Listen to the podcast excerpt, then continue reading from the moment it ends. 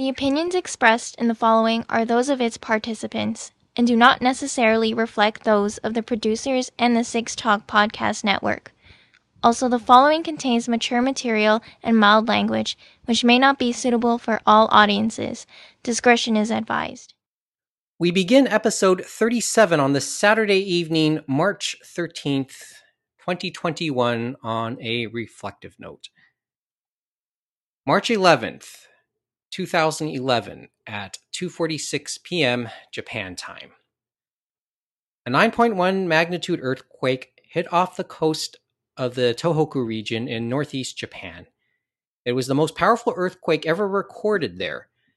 And unfortunately, it was the first in a trio of disasters, the effects of which are still felt today, with the resulting tsunami and the meltdown of the Fukushima Daiichi nuclear power plant.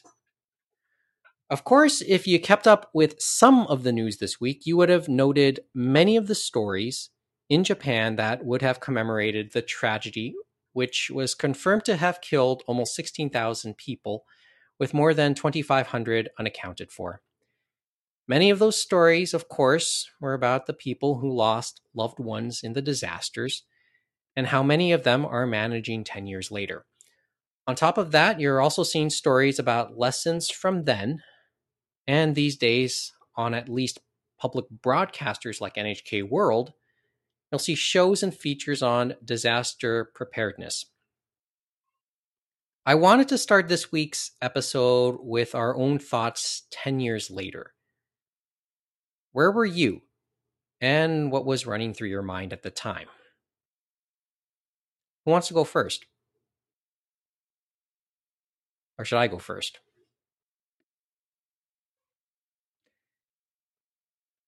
I remember 10 years ago, I was in the process of falling asleep.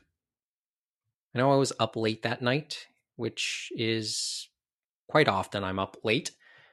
And then I think as I fell asleep, the first notice I got of the earthquake was actually a Facebook post put up by Ron Manziak, the uh, host of I forgot what's called what his podcast was called. Um, I think it was called. It, it was a it was a Japan related podcast. We had he had at the time. I forgot what he uh, does these days. I think he's uh, repurposed it recently. His post on it was the first mention I saw of the earthquake, but at the time I didn't know how serious it was about to get. And then I don't know at what point during the night I found out it was serious. And I know waking up and turning on NHK World that morning, I knew how serious it was. I, I don't know where I started to get that sense though, if it was listening to like something like 680 News or turning on NHK World, which the app by that point had started to exist. And it started off a long month on NHK World of coverage, the likes of which we haven't I hadn't seen to that point and haven't seen since. Basically, they they did a cycle of 30 minutes English language news broadcasting and then the other 30 minutes of NHK domestic Japanese language programming. And it also touched off a obviously a wave of support from other from many of us here in the fandom and just generally speaking around the world. I remember Anime News Network even posting up a link to NHK World as well. And cable operators like Rogers. I don't think Bell had it had it at the time, but Rogers made TV Japan free for a few months as well, in case people want to keep up with the news through that means. That's the uh, international channel that's run by NHK and a consortium of Japanese broadcasters. I think Microsoft may actually have a stake in it too. But that's my memory, and basically, all programming was at a standstill for a few months there. And the, well, at the risk of so- of sounding a bit repetitive, because I know I told this story in the lone recording that ended version one back in 2012, almost a year after that earthquake, I told the story of Gene Otani, who was the NHK World news anchor on duty at the time of the earthquake. And he came on at 3 p.m. local time there and called it live as the tsunami started to weave or envelop its way through the that part of the Tohoku region. And reading up a little later on, I learned that Mr. Otani, this wasn't the first time that he had done coverage of a major earthquake. And actually, he may have made or made his name covering the other one that had happened in recent years there, which was the 1995 Great Hanshin earthquake. He worked at a radio station there as a uh, as a temp and did and after after experiencing the earthquake and ha- helping people in the immediate aftermath he broadcasted for 50 straight hours information in english i believe won an award for that and that and his um, broadcasting career really started to take off from that point. And since then, he's taken on various broadcasting jobs in Japan, briefly worked with Bloomberg Television and Bloomberg Radio, and then returned back to Japanese airwaves, where to his current position with NHK World. And that's where he stands today as their, I believe, their lead business editor during their newscasts now. And in some interviews, and I know that uh, NHK World won a few accolades for the way they covered that. In interviews since, uh, Gene Otani has stated he didn't have time to think about his first experience in 1995 while covering things in 2011. He just soldiered through. And I think that's I think the that's the experience of 1995 talking right there.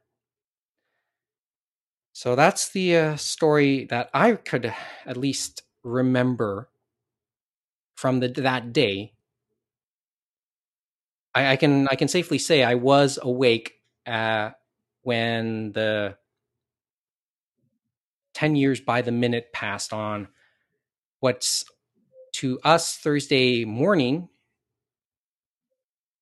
12:46 a.m. Toronto time. That's the uh, time difference.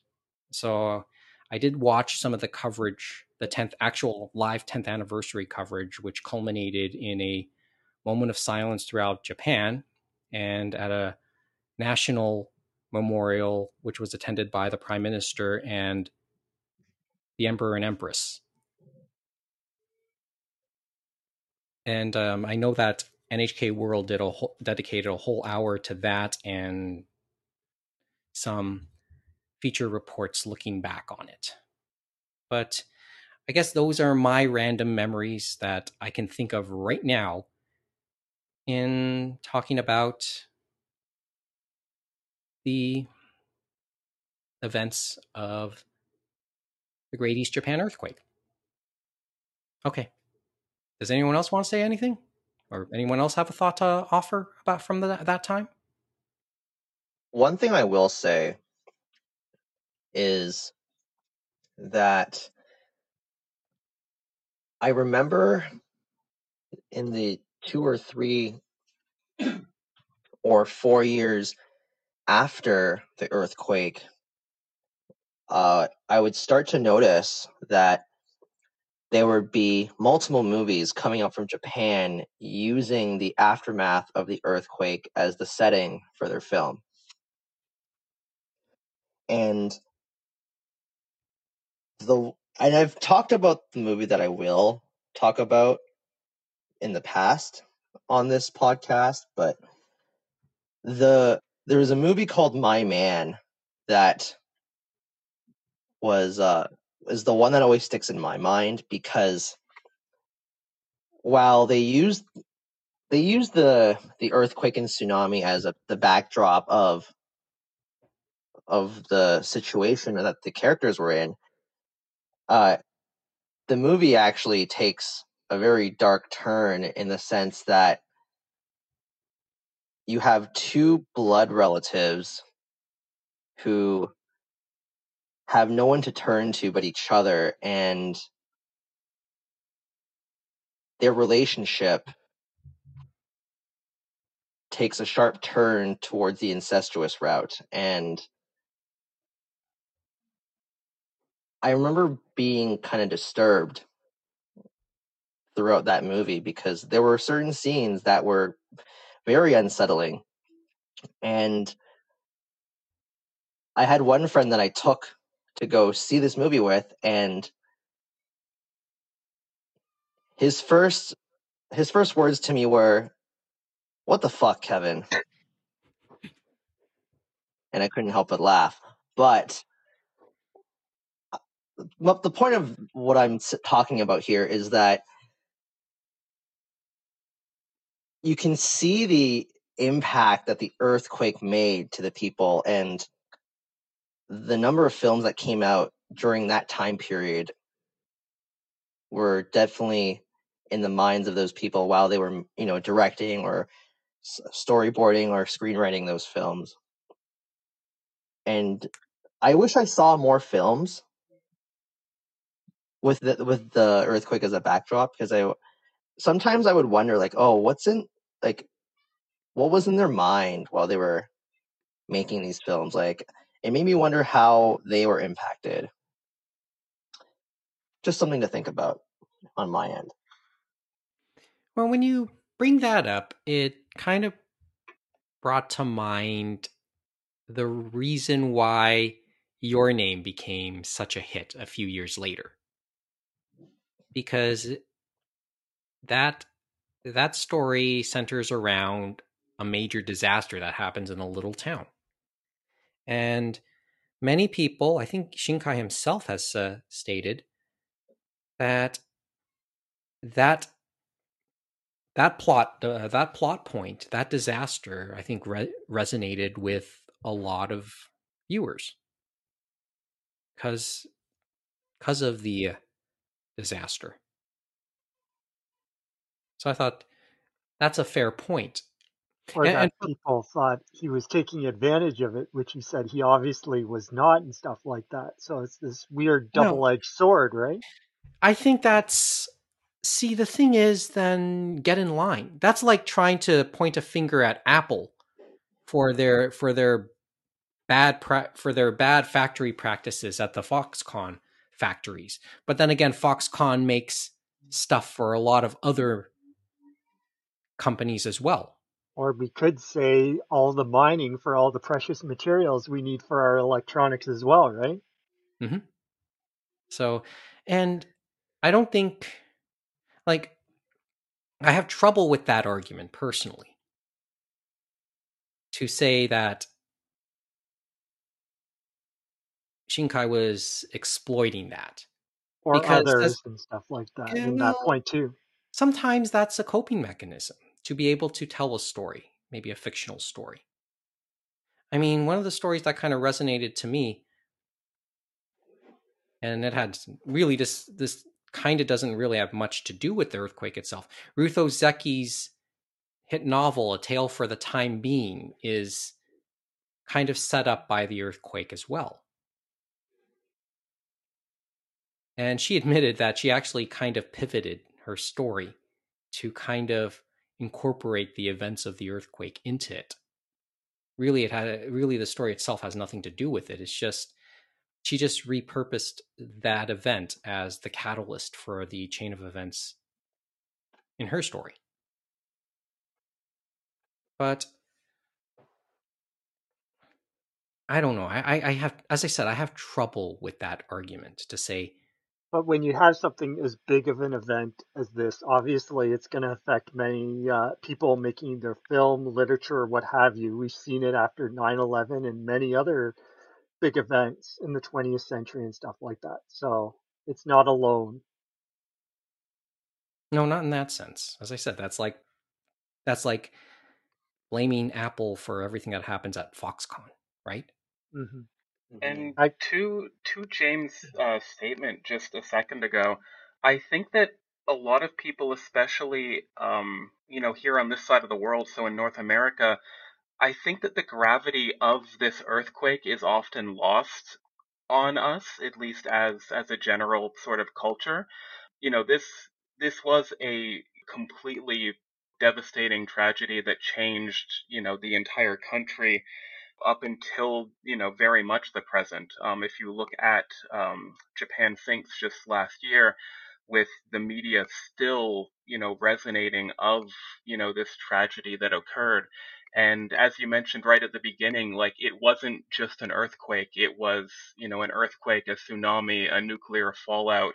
You know there was so much that happened there. Um, so I think that you know, it, it's difficult for us to to realize again the just the gravity of everything that happened. Um, when it took place, um, you know, it was 2011, so I think I was probably a senior um, advisor um, at the uh, Anime Club, which is the genesis of this uh, podcast in some ways, Yama. And I remember Which we mentioned last week. Yeah, don't worry Yeah. about that. don't worry. We, we mentioned it last week, uh, James and I.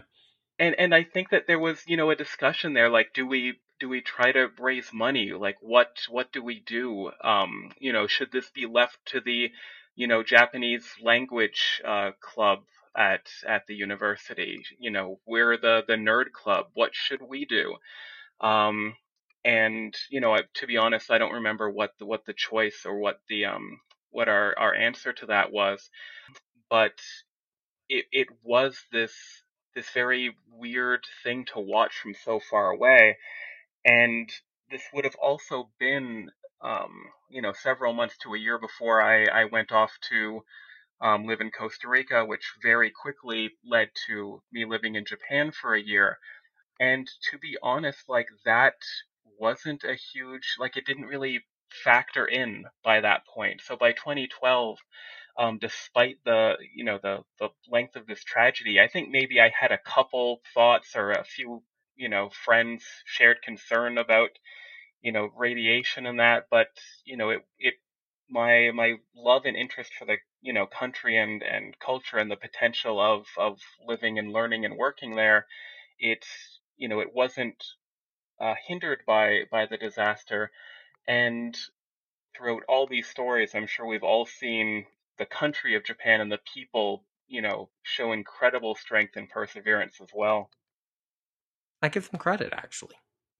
Yeah, it's like I was thinking, Jeff, on some of the thoughts you said there, and I think my brother Matthew went on vacation with a few people after that, like a year after in that, and people were still worried about going to Japan, and people were gracious that they were there to visit them. Like I know the one traditional inn, and, I think it was a traditional inn and hot springs and stuff like that, but I can't remember if it was on their journey to Osaka and stuff like that. But they were basically the only people there and they were treated like kings and people were just so gracious that they were willing to come to Japan and be there and learn and be respectful and stuff like that because it it really was affecting them and stuff like that. And then the other thing as we say as well is that this event like it was the earthquake as we said, the uh, tsunami and then the nuclear disaster like for all those three to happen is just incredible in its own. But Mother Nature can take us on at any time. It's like, and we're never going to win.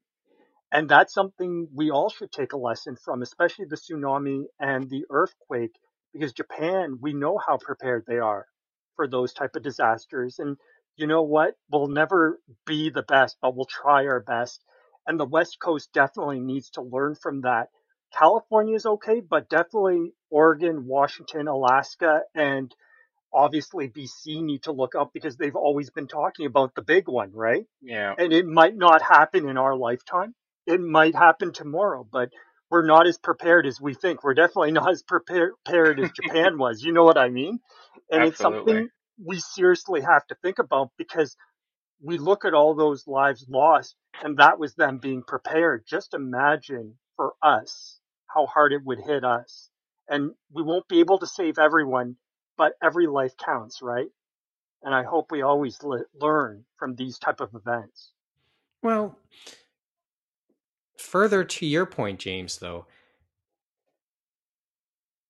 no matter how hard you try to be prepared, no matter how much you think you're prepared, there's always going to be a shortcoming when these things happen.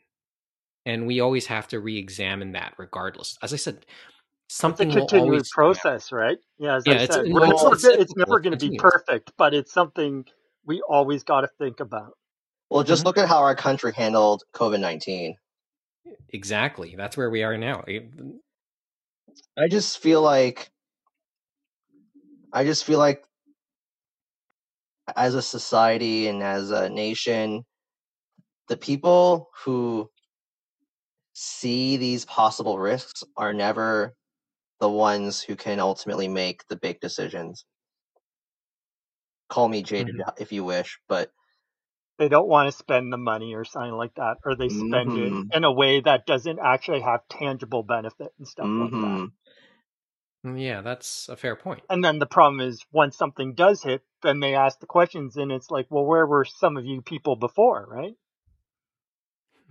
And I think there's there's also unfortunately like and I hate to to sort of bring this up, but I think that part of it with both um, the the earthquake and with with COVID, there's no human enemy to fight.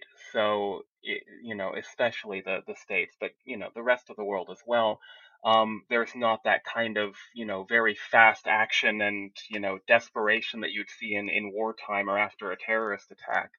Um, it's this like oh it's it's just nature or oh it's just you know a virus. It's uh it's kind of sad, but you know if you look at the the devastation you know I mean, natural causes can cause. I mean, but it could be right. I mean, if a nation is hit with something so horrific depends on how quick the nation can bounce back from it, right? I mean, look at how fast China bounced back from COVID, right? I mean, preparedness is one thing, but afterthought and organization and just being a more capable nation is more important, right? And remember, though, as we say, right, Mo, it's like we live in a democracy, and then they, of course, live in a very different system, right? Like if you have a strong man leading your country, obviously you're going to have a sing- more singular focus than for us. And if you, you know, don't take human rights into consideration as often. And you look at, as you say, that you look at uh, the numbers and stuff, and you're willing to accept certain deaths and certain things, right? That we will not accept and we won't give up on. Damn straight. And even though, as we said, we're imperfect and it's an imperfect system, we do try our best and democracy has always evolved and hopefully we can get better, right? It takes all of us. We can't yeah, just jump out of the boat, right? Because if we jump out of the boat, who's going to help us row this boat? Yep. exactly. Well, only that, James. Like, the, I I know people who complain about civic matters, and then I ask if they vote, and they tell me no, and then I say, well, you have no right to complain. But I mean, voting doesn't really do anything. Come on, guys.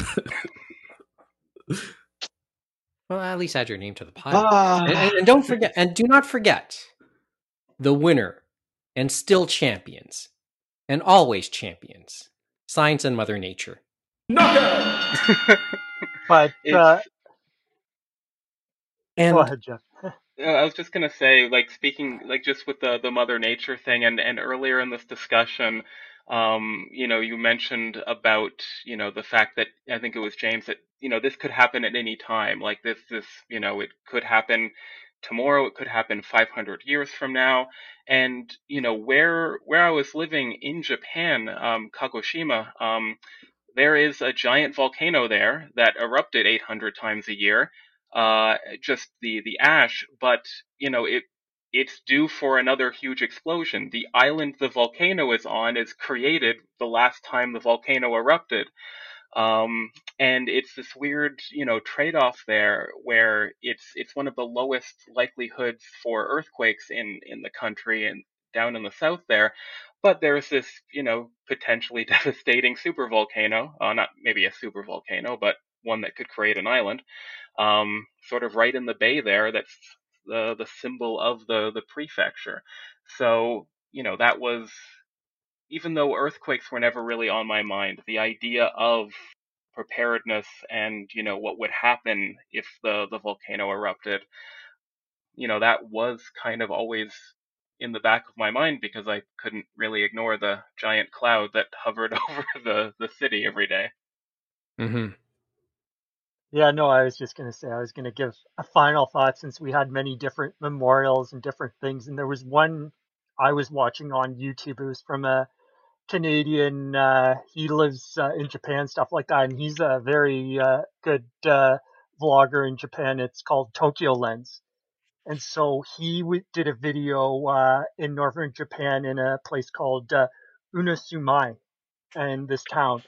And he talked to a high school student, an inn owner, and then a fisherman, and it's like their stories. And the inn owner was interesting because she said this year, 2021, 311, after that, she was going to stop telling her story and stuff like that. Because a lot of these people have been telling their stories for so long. She says, I'm going to live my life after that. But the story and what he showed, it was just so powerful and stuff like that about them trying to get up this mountain and stuff like that and thinking they're safe and they still have to go more and stuff like that because it was just the tsunami was so large and stuff like that. And then they were worried about even as it receded. But the other thing was they were in a part where it was colder during the night.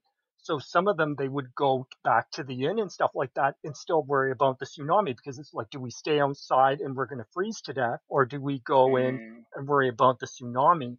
And then there was the other thing they showed what it was before and then what it was after, and they have so many empty plots and a lot of these places and stuff like that because some people obviously have not returned or some people have unfortunately passed on. And it's just like this mishmash but they've also transferred and learned things because their junior high and their elementary school were closer and it was one of the strongest buildings. It got washed away.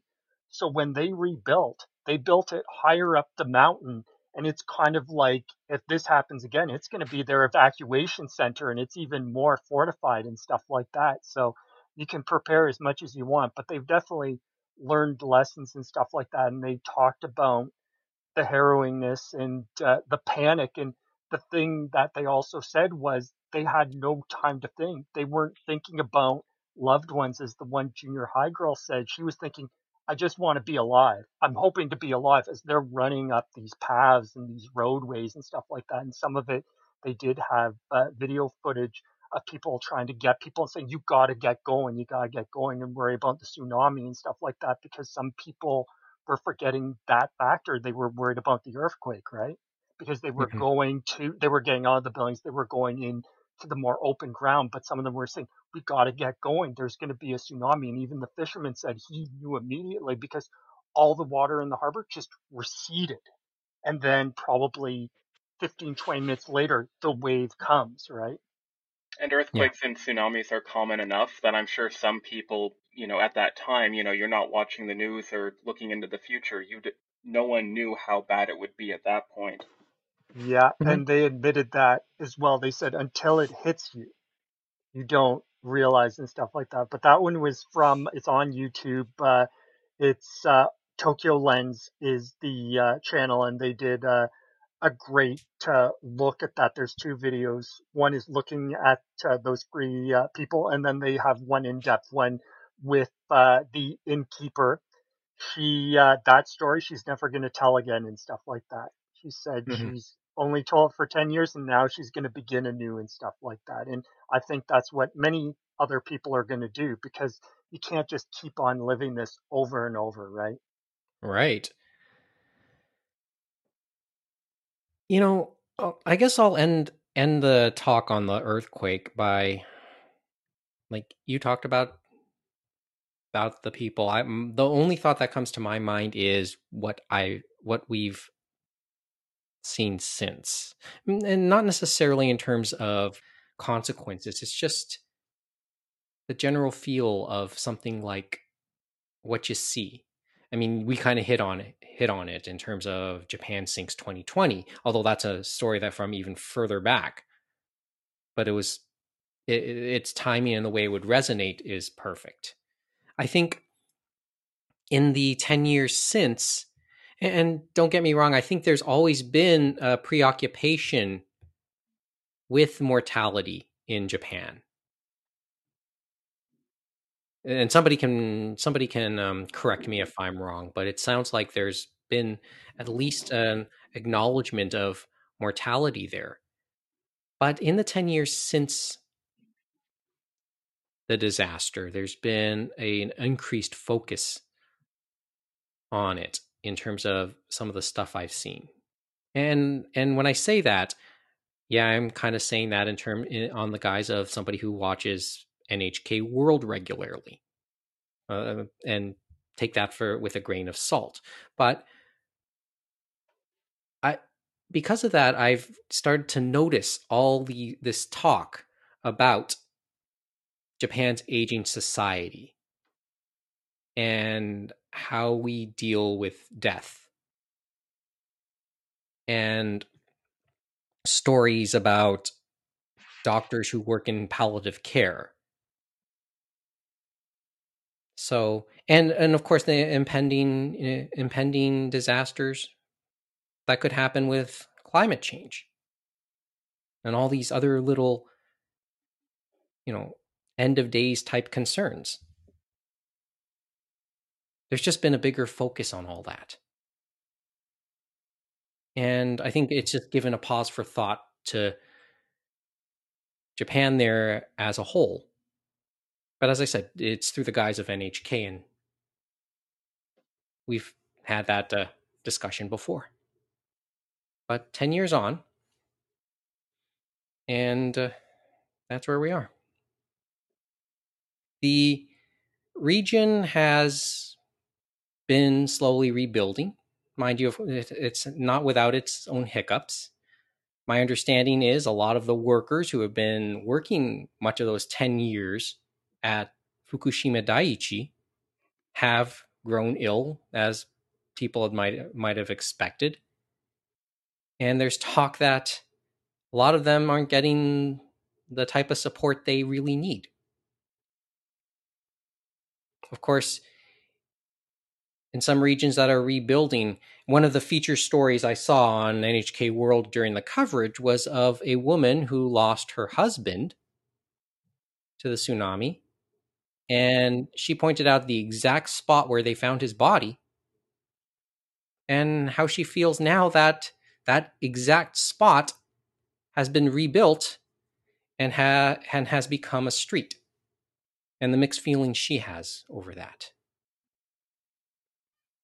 And as I said, this is just one of those times of reflection and what could you do differently now should the next time come?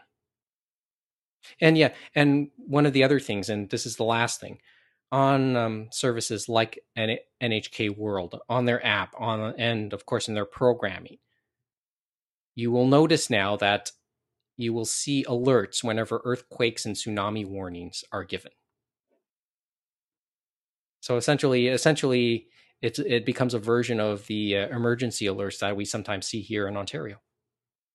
And I guess those are the key points in, in the lessons. And what can we do in the future? Ten years on, and all you just can do is move forward. Okay, moving on. And as I said, this is all reflection. Um, there isn't a there's another thing we also want to talk about and this is a, a little closer to home. We also have an update to a story that we mentioned all the way back in the return episodes of this podcast. That story is the Yonge Street van attack as we like to call it here in toronto. I think uh, through much of the rest of the world it's just referred to as the toronto van attack. And the update was a couple weeks ago, a little over a week ago, way back on March 3rd, the perpetrator of that attack was found criminally responsible on all counts when he drove a rented van down a sidewalk on Yonge Street in the north end of Toronto. And he was found guilty on all counts, which is 10 counts of first degree murder and 16 counts of attempted murder. James and I, I think, hinted uh, hinted we would at least bring it up in this recording.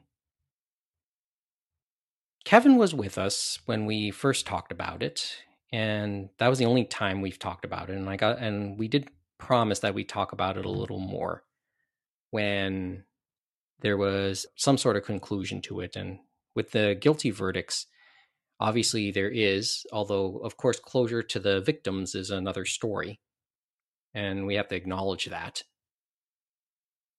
Just the upshot of the uh, case itself, there was no dispute over who the perpetrator was and the fact that he drove the van, but the trial specifically was about was he criminally responsible? Did he know what he was doing?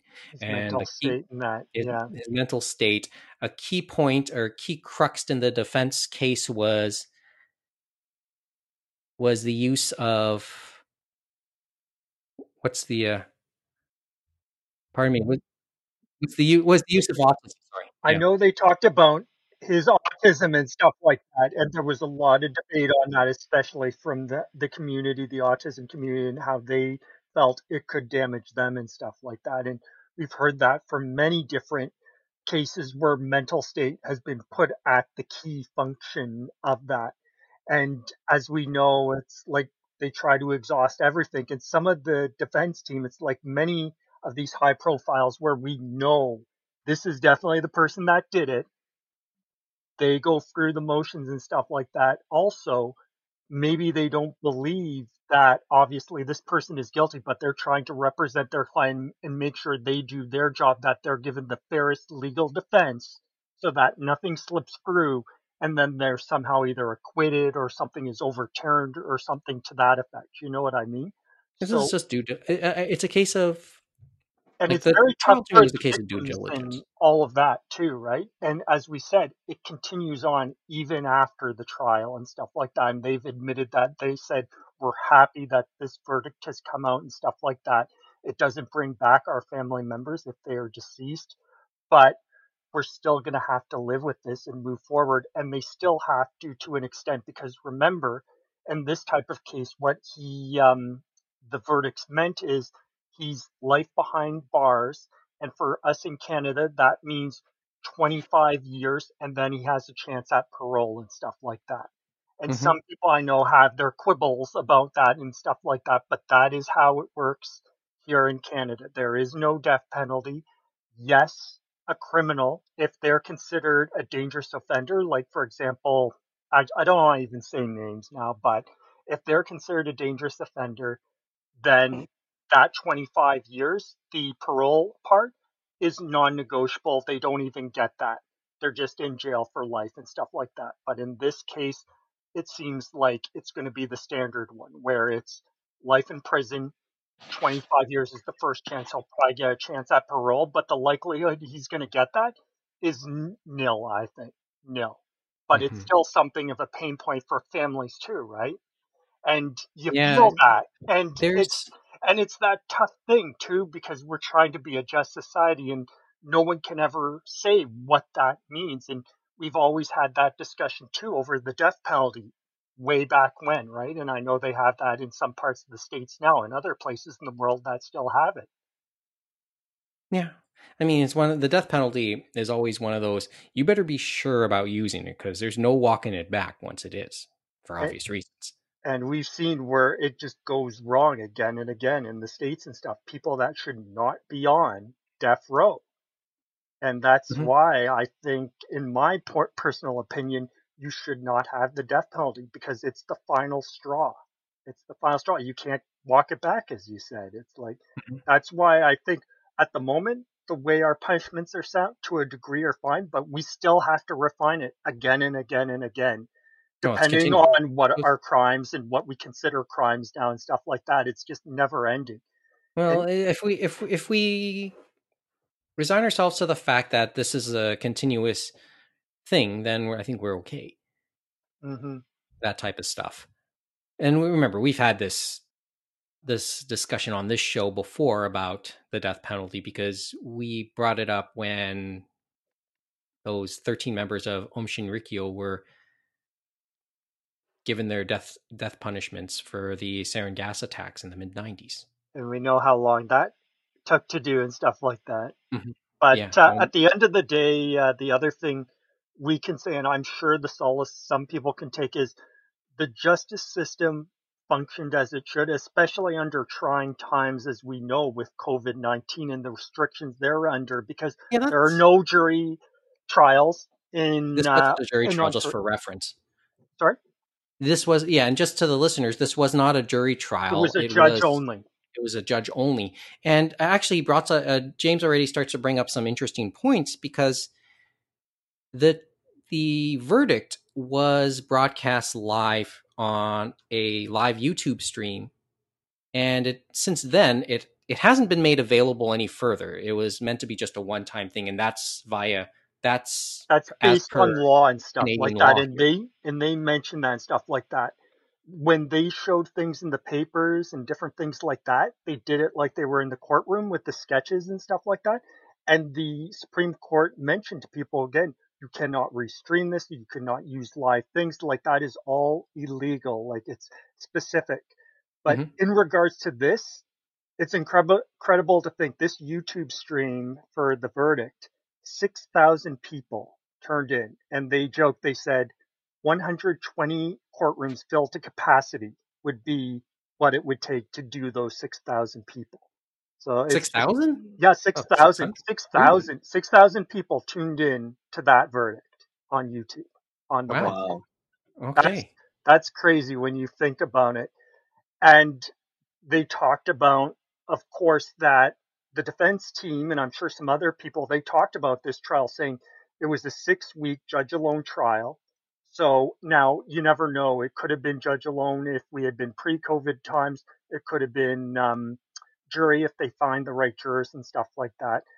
But judge alone trial, it was six weeks. So it was from uh, in December, uh, they finished up with that. And then the other thing was that uh, the attorneys from both the Crown and defense basically they said that um, it was through Zoom that they had people from the media and stuff like that going to watch this trial and stuff like that, and that they only allowed certain people into the actual room itself. So you had the judge, you had the court uh, recorder, you had the attorneys, which is the defense and the um, crown, and then we also had the actual accused themselves, and we had, uh, as I said, court reporter and register. So there weren't that many people, and then anyone else, they were through that Zoom, and somehow through this high profile trial, they were able to get everyone basically uh, through it and stuff like that. And then for witnesses, they had them in a separate room,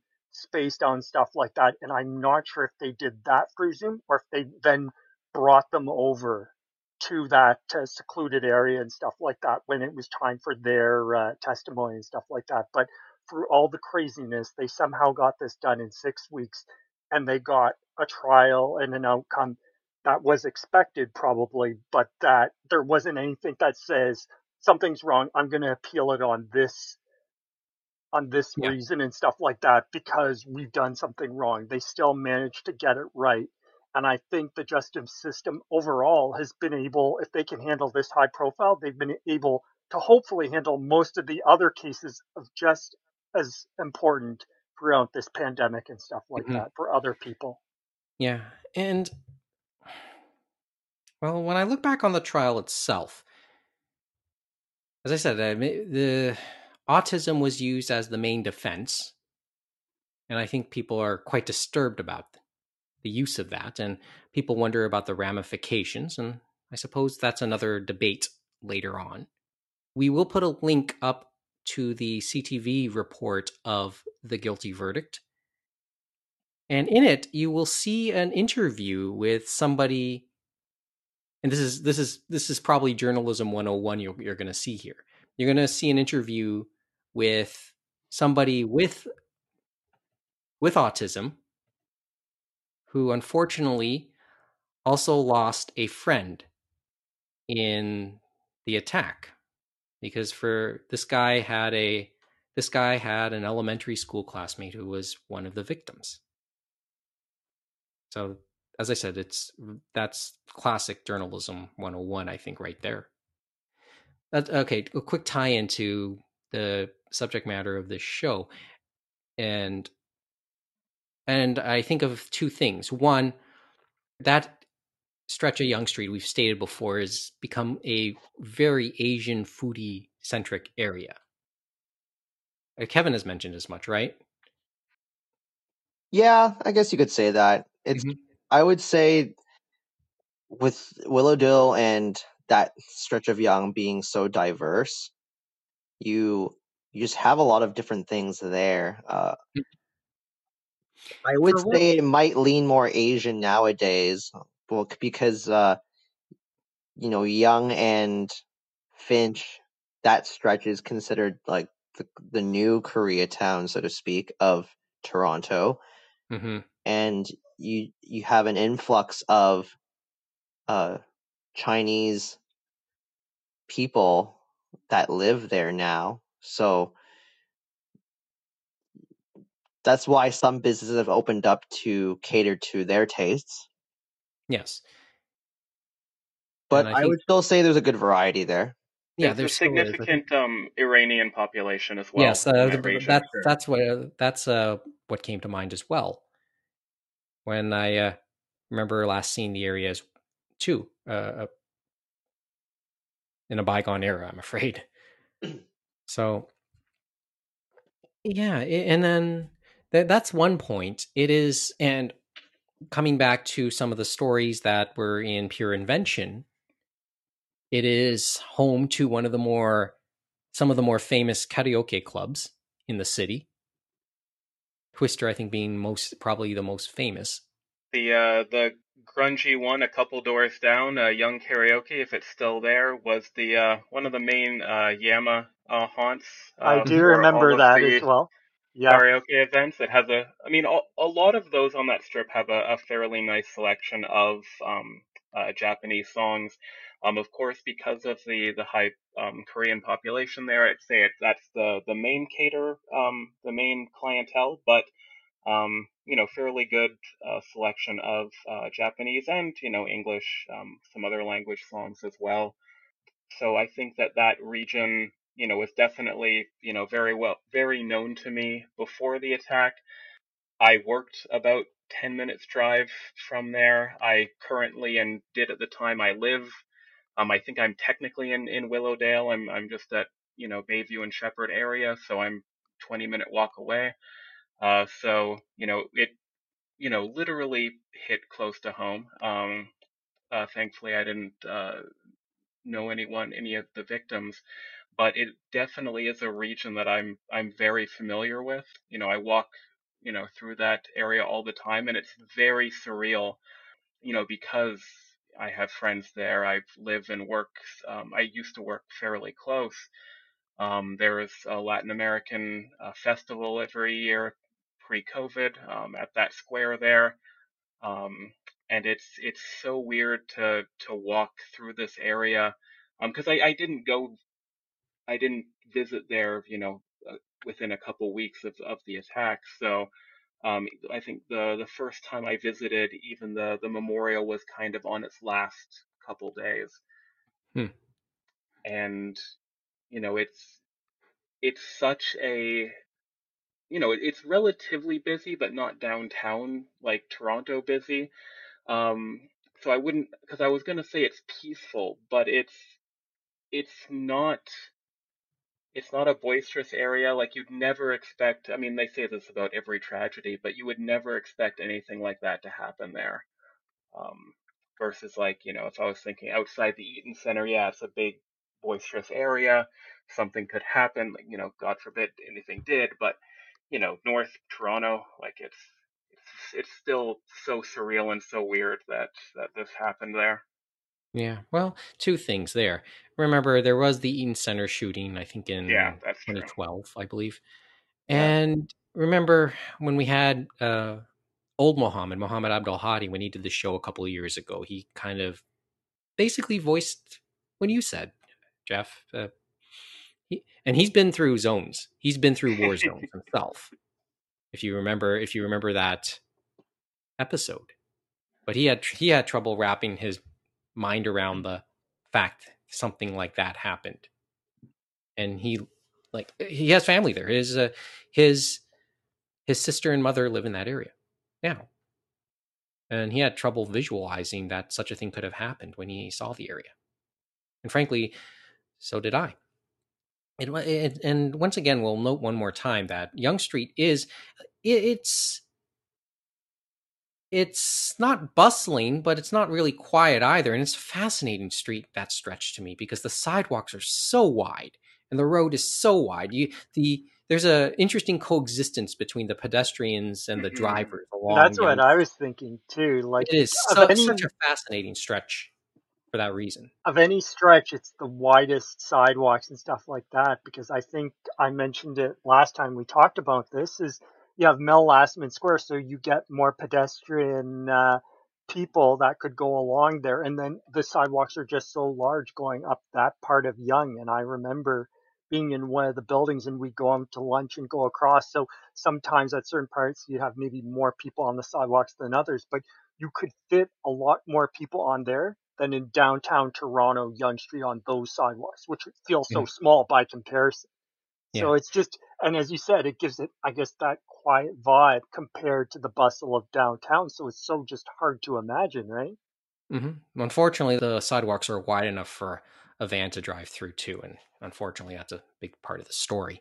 The other thing that that we can use to that I want to use to tie into the whole things we've talked about in the in past episodes is remember the convicted, the um, perpetrator was said to have been active in incel groups. And we've had these long discussions already on this show about message boards and 2chan and 4chan. And I guess there's a tie in there, although uh, some of those, some of the, um, some of that is a little blurry to me at, at this point. But the perpetrator might have been, you know, at least, uh, at least on such boards himself. I mean, there there is that community, and we had, and in the aftermath of this, of the attack three years ago, we had this discussion about that community. A really sad, sad discussion, but we have to acknowledge uh, acknowledge that sometimes that's a that's there, and it's had its fingerprints on on uh, such attacks in recent years. Yeah, There really isn't too much else. I don't know. Is there anything else to add? I, I can't say I there isn't too much else to add because that is, that's the thing that's the saddest, right? Like, is like, yeah, if, even if they are in their right mind, that these type of communities, they can do good, but they can also be the flip of the coin and influence to do something like this, right? Mhm. And uh, that's the tough thing that I'm sure there's going to be a lot of people fighting to figure out a way to get people on the right tracks. You know what I mean? And keep them from either being influenced or to stop these type of messages from going out. And we've heard about them talking about it in other different instances, whether it be politically or these other hate groups, right? On Facebook, on Twitter, everywhere online. And it feels like a game of whack-a-mole, but we got to find a way. yeah. Well, mm, the whack a mole thing is probably apt an apt way to start to end the, end our talk on this because we could talk about this on end. We've talked about it before, and maybe that's another like we can revisit, take some time to revisit that at some other point, and hopefully it won't be when if some something like this happens again, right? Anyway, the judge in this case, a uh, Superior Court Justice Anne Molloy, in rendering her ruling, she had expressed the hope that media outlets in the future do not mention the perpetrator by name and to respect her wishes, this show will not mention the perpetrator by name. Now, the article we'll, we'll put up will mention the perpetrator's name, but uh, we made it a point back then not to mention the perpetrator's name, and we will do so now as well. However, to end off this segment, we will mention these names Munir Najjar, Chulmin Kang, Anne Marie D'Amico, Dorothy Sewell, Beutis Amarasingha, Mary Elizabeth Forsyth, Sohee Chung, Andrea Bradden, Geraldine Brady, and Ji-Hoon Kim. These are the 10 victims who lost their lives. And as time goes, these are the names we hope that are remembered when looking back on that tough day in April, in, in April 2018. Okay, let's take the break and lighten it up. When we return, we'll actually start talking about some of the headlines of the last couple weeks and maybe look uh, look back and see what the others have to say on 15 years of the anime roundtable. The bullets are coming up next when we return on the Six Talk Podcast Network.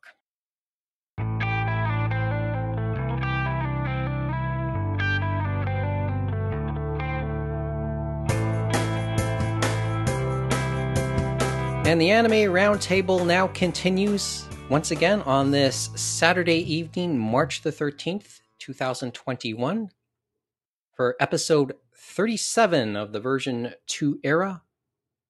Mike Nicholas, James Austin, Kevin Ing, Mohammed Shamarki, and Jeff Gregg continuing the conversation with you. In front of a virtual audience, thank you for listening, and online via the Six Talk Podcast Network, official podcast Anime North. Once again, we are continuing as we begin the bullets. These are little things which may become big things. And we got a lot of time to spare and a lot of bullets in the chamber to mention here. Or maybe before we start. And I guess I guess we do a slight a slight reflection, but maybe more on a happier note. James and I did do a Space Heater chat to commemorate the 15th anniversary of the first episode of this podcast. I know you guys may have listened to it. I don't know if you've listened to it fully. Do you guys have thoughts? Uh, Mo, Kevin, Jeff, do you guys have thoughts on the 15th anniversary? I listened to it twice. Great. So, what, what Uh, was your takeaway from it or your thoughts from it? It felt a little nostalgic listening to it because I started listening to this podcast at around, I want to say episode 24 or 25 or 26. It was right around the time when Adam made his debut on the show. Oh, great. Yeah. So hearing those little references to past episodes that you would tell the audience to dig for, I, I thought, oh yeah, I actually know what you're talking about. yeah, that yeah, Adam made his debut, and I think I started uh, my Advil habit. like I I remember uh, you know listening to those every week and you know finding it very entertaining because uh, you know Neil and Adam are were a force. They were a force. Yeah. And like and I truly feel like when because I went to some of those later Anime North recordings and uh, you guys would have a pretty decent crowd, and I, I feel like it was because of them too. And uh, another thing that I remember doing uh, around the time of those earlier days was I remember I think I was in grade twelve when I actually made the trek to York University to listen to one of the episodes live. And I remember getting lost at Bethune for a while too. but Oh wow! In yeah, the building I- itself, and you just couldn't find us. took took a little Right. while, yeah. And remember, this was during a time when uh, cell phones were not prevalent either. No, not not the way they are now, at least. Yeah, took a while, but like you know, it's just thinking back on like those little things, like my little memories of the podcast, and yeah, it was good to reminisce on that stuff. It really was. Hmm. A lot of good topics, uh, some good debates. Like I think of the I think of the Kodomo no Jikan debate Mm. between Courtney and Adam. Well, yeah, that and- was- that was- yeah. It's like it, it, that's it's sort of like it's yes or no.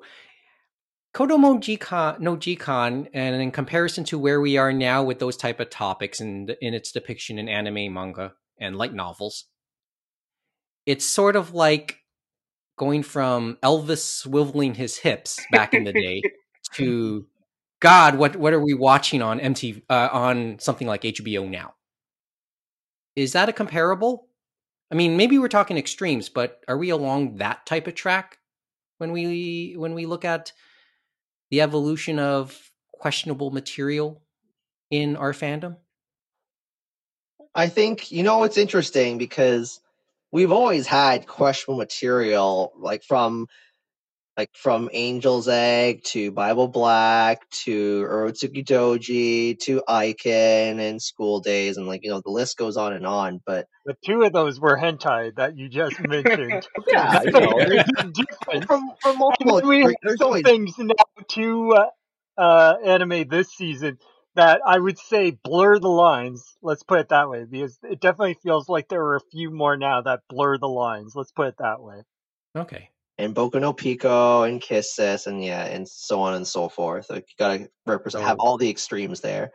But I want to say Kiss Sis is a very classic and respectable Discotek title that just came out in January. Remember that, Kevin?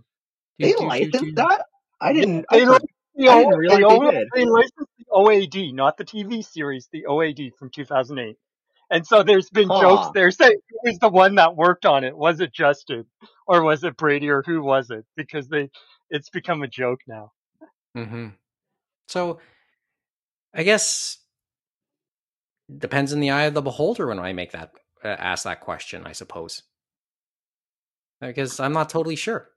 I'm not totally sure if where the ch- where things have changed in that sense, or maybe just greater awareness. I suppose. Hmm. And I think the only thing that really has changed in that time frame is the way fandom interacts. And pointed and pointed out more. For better or worse, of course. I also Okay. remember going to those Anime North tapings too, and Wow, double dose Advil for me. Were you- which one were you at, Kevin? sorry. Which one were you at? Uh, I I feel like I went to.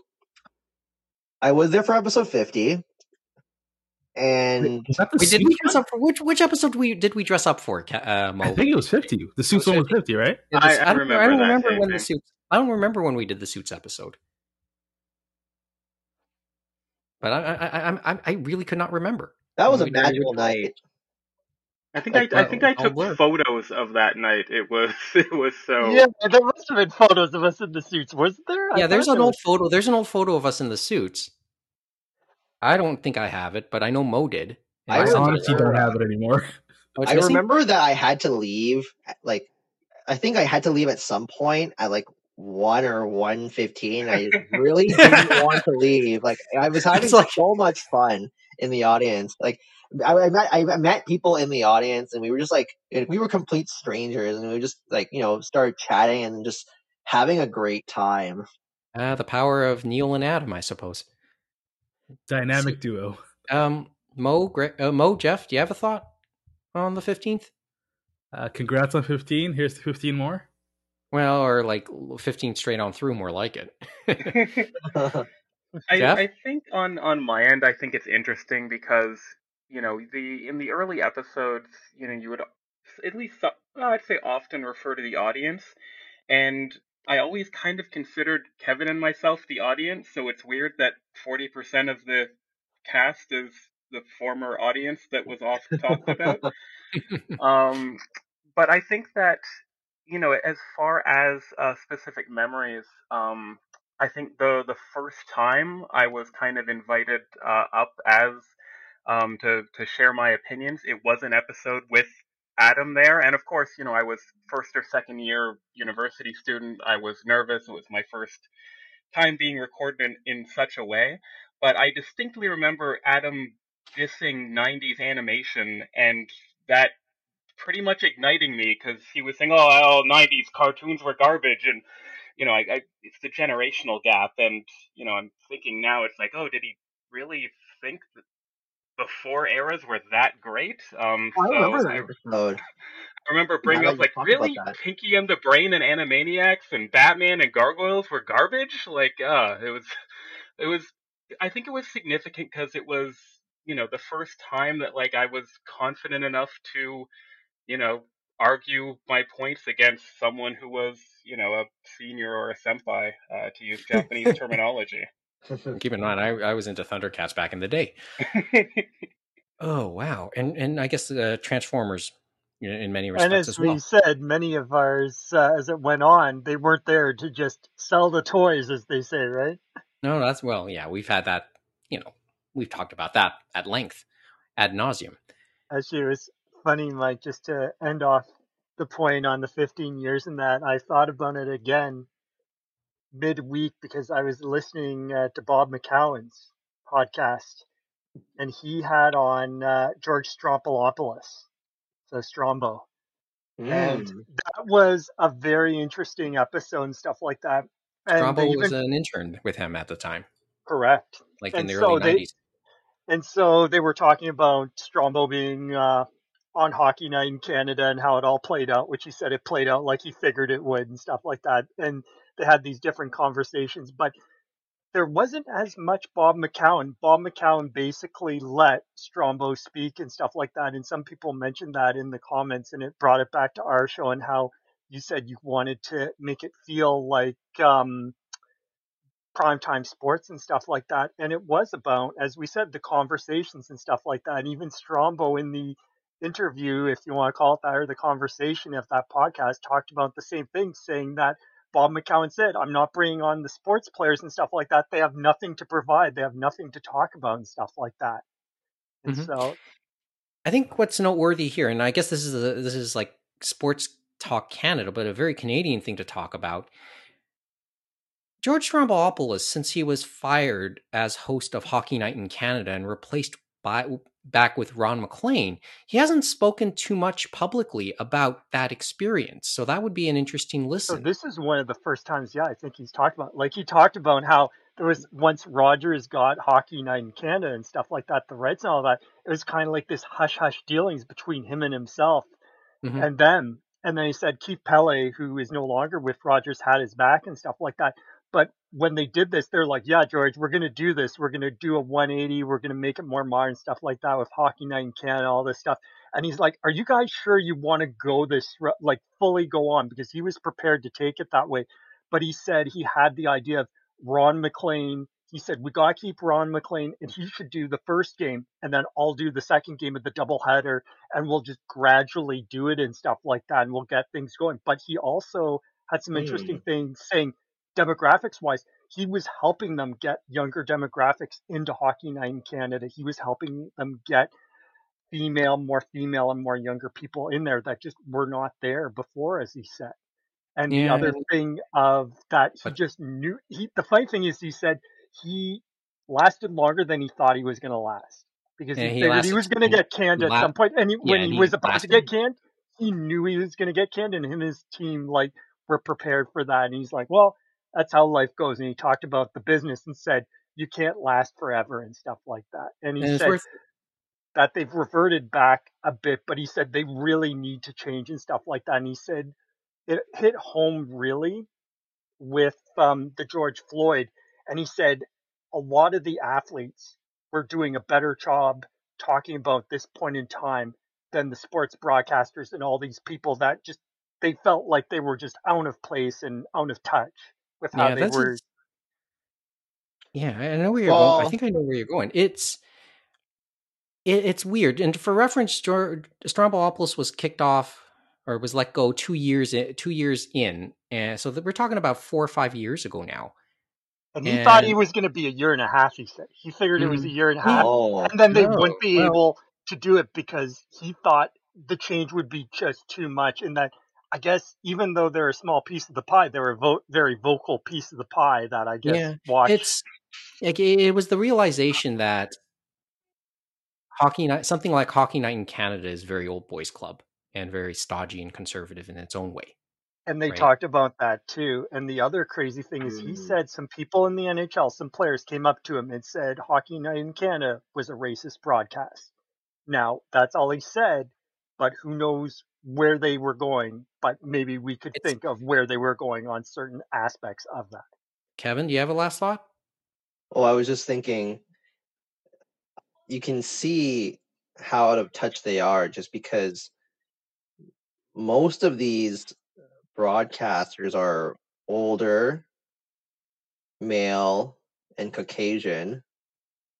So you're they wouldn't they wouldn't have been as exposed to that kind of stuff or maybe they would have been not as cognizant of these issues like because if you don't deal with those issues yourself like how can you expect to relate to it i guess that's or maybe that's not fair to say but let's just say when when i hear those complaints that they feel out of touch i just am not surprised at all Mo. I mean, I don't know. It's I feel like it's it's one of those things where like everyone kind of just knows, like it's just agreed upon that that's just the way it is because it's been around for so long, and the people running it of uh, or of a certain or of a certain age. It it, it reminds me of the whole like uh, uh, Royals interview from last week, right? Everyone being shocked Oh. that the the families uh, a, a dynasty that old may or may not be racist, right? I mean, it's like, eh, come on, guys. Yeah, uh, I guess it But there are depends certain on things. you sit. there were certain things that were funny. Like even at the end of the interview, George Stroumboulopoulos, uh, he had one line where he said he was at Burning Man. Of course, we know he's from Much Music. He loves music and stuff like that. He's He's, a he, he does, host I think, spend. I don't know. I think he may actually live in the states these days too.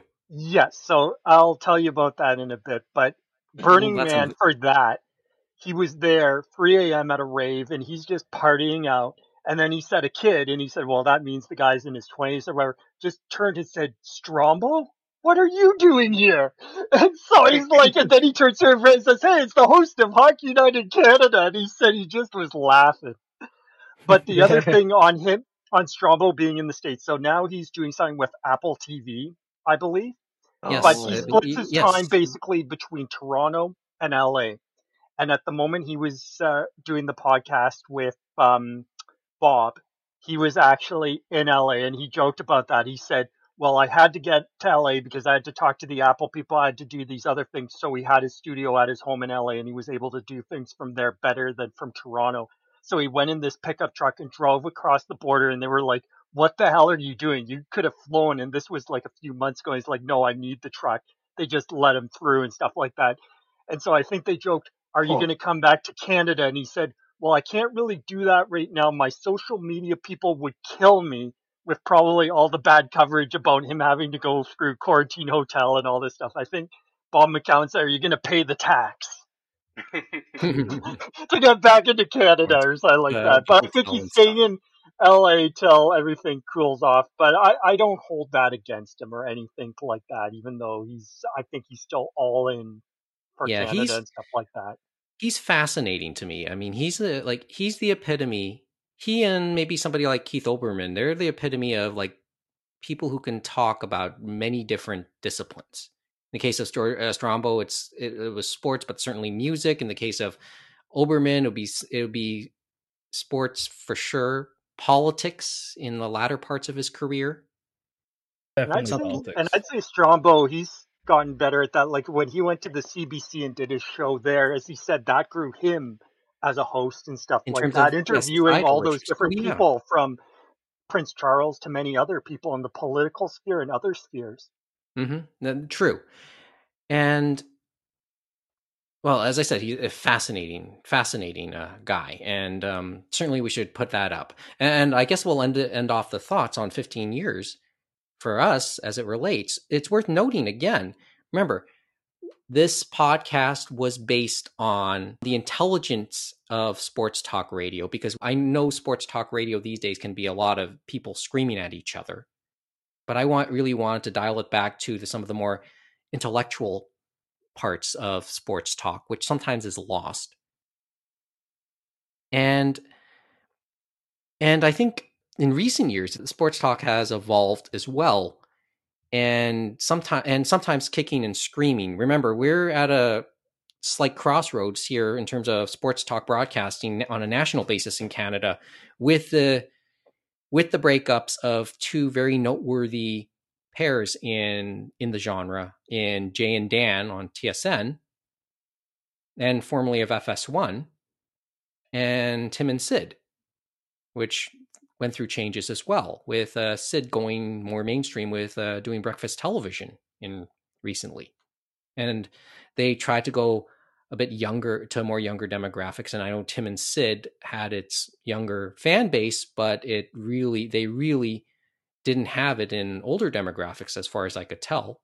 But we'll see if the but I'm not totally sure the old that older demographic that Bob McCown appealed to follows him onto podcasts these days that's the interesting little to and fro between that all.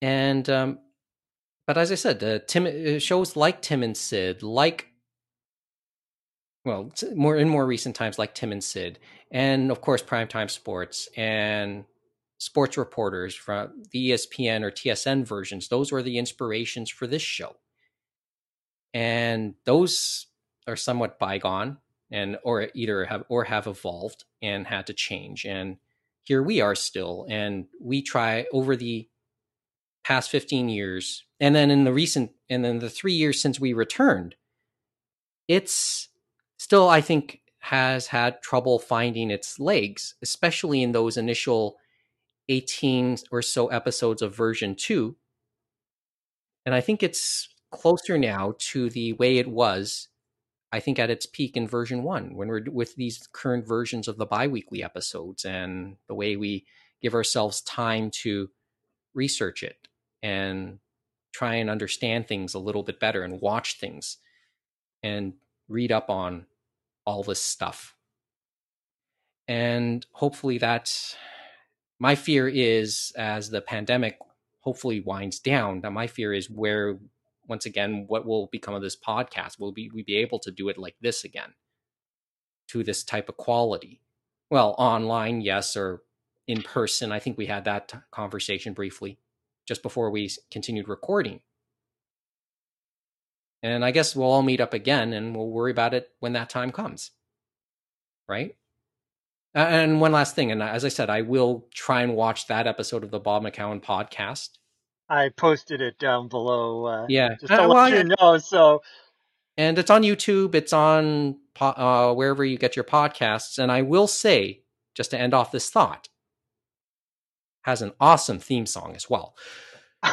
Sounds familiar. Yeah, and a familiar sounding theme song. When you, if you ever, if you know what I mean, just click on the links. Okay, now we can officially start. Well, we went a while on that. We we can officially start the bullets these sorry, are for, sorry for that thought there, Mike. It's just something that came back to me, and that's why I brought it. No, up. it's great. It's great. It's fine. But let's uh let's officially start the bullets, and we'll reintroduce it with the other introduction I use for the bullets, so which is what what was this podcast again about, Mike? Yeah, anime. Anime? Okay, we're talking yeah, about so anime. Actually, let's let's let's really go into the anime stuff again, and as we start the bullet segment, which are presented in point form but could become full essays. There you go. I went with the other introduction.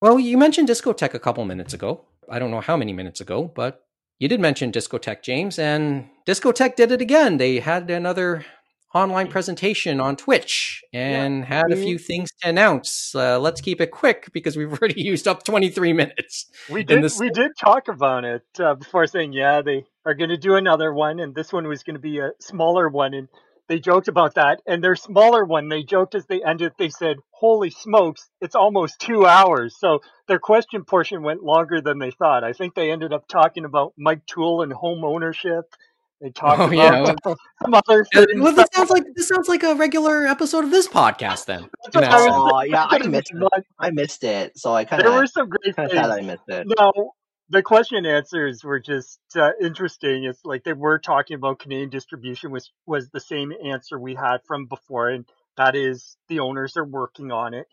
The other thing in the question and answer is that some things they can answer. So sometimes people don't realize they keep on asking about things that they have no relation to. It's like one of their partners. So like TMS, for example, because people were asking about Lupin the Third, Part uh, Five, and and the Lupin and Detective Conan uh, special, or it was the movie because supposedly TMS was leaking that they were dubbing that, and so they were asking about that to Discotek, and they can't answer that because yes, they might do it at some point later on, but that's all on TMS at the moment. So until they cross that bridge and they can actually seal the deal, they pro- won't be able to talk about. it. But it it feels like people think, oh, they already have it, but they don't really already have it. It's just funny seeing it again and again. Hmm. But uh, they they don't specifically call out because, as they said in their thing, they said we won't be answering anything about prospective licenses and stuff like that. So it's just all silence. But of course, that just ignites the stream uh, with the questions, doesn't it? Never really. Well, just like everything else, uh, no matter how much you try and put a lid on it, it it leaks or just boils boils But- over anyway.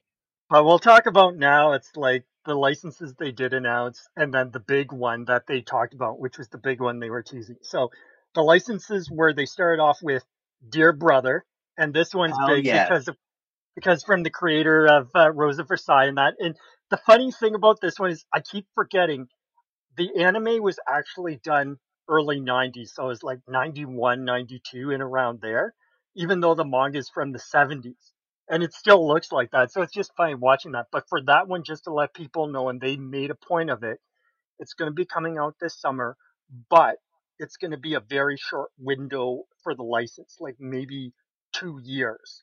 So if you want it, you better get it, they said. So that was a warning on that one. And uh, if you're a fan of Rosa Versailles, then yeah, you may you might want this in your collection. I know some people that got it through Anime Sols and they love it, even though that was bare bones. And I'm sure Discotek is going to put the love and care in this one too. Talking with some of our longtime listeners, Squirrely already said they've contacted Angela on this one. I think we, I think that, I think we've given away uh, a bit of Squirrely's uh, idea on that. Yeah, like now this one's the interesting one. Now we got great sets for Rosa Versailles from Right Stuf. Now for the Anime Sols, if we put money in, even though they were bare bones, we love the sets. You can watch Dear Brother if you want to get a check on it on RetroCrush, just to let you know. But for this, it's going to be the best it can be, and I think it's worth the double dip if you already have the Anime Sols release. But it'll be worth something to peek at, especially if you've watched and liked uh, Rosa Versailles. So we'll leave that be. Like All 500 people who own that show. Well, Eddie- once again, it comes down to yes, there are diehards and will own something a couple times over. Mhm. I I think I'll buy this one because I've seen several clips of the show. Uh, people like cause I feel like RetroCrush has done a good job of like taking certain clips and putting them on Facebook. So you, people and then those get shared on social media because some of these clips are like so melodramatic that it's it's just hilariously awesome.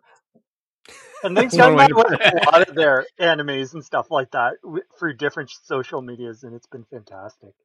Like okay. Like this one clip of like this one accusation of this girl in this classroom. I I wish I knew who the characters were, but that alone sold me on the show. I'm like, yes, this is the this is like the old school shojo melodrama that is missing in my life. okay. Okay, James. Uh, well, as I said, I missed the um, presentation myself, and once again, just to double down on this sentiment, you're also listening to hear some of the banter that goes on between Mike, Justin, and Brady.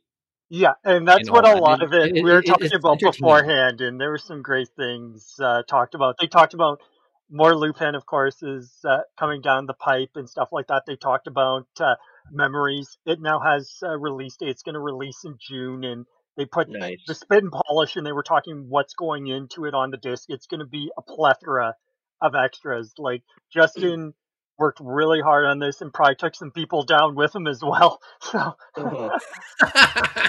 well, they joke. They say sometimes it's another team member taking an, the other team members down on their project. So he said, "Yeah, I'll do it for this one." So nice but work, they- guys.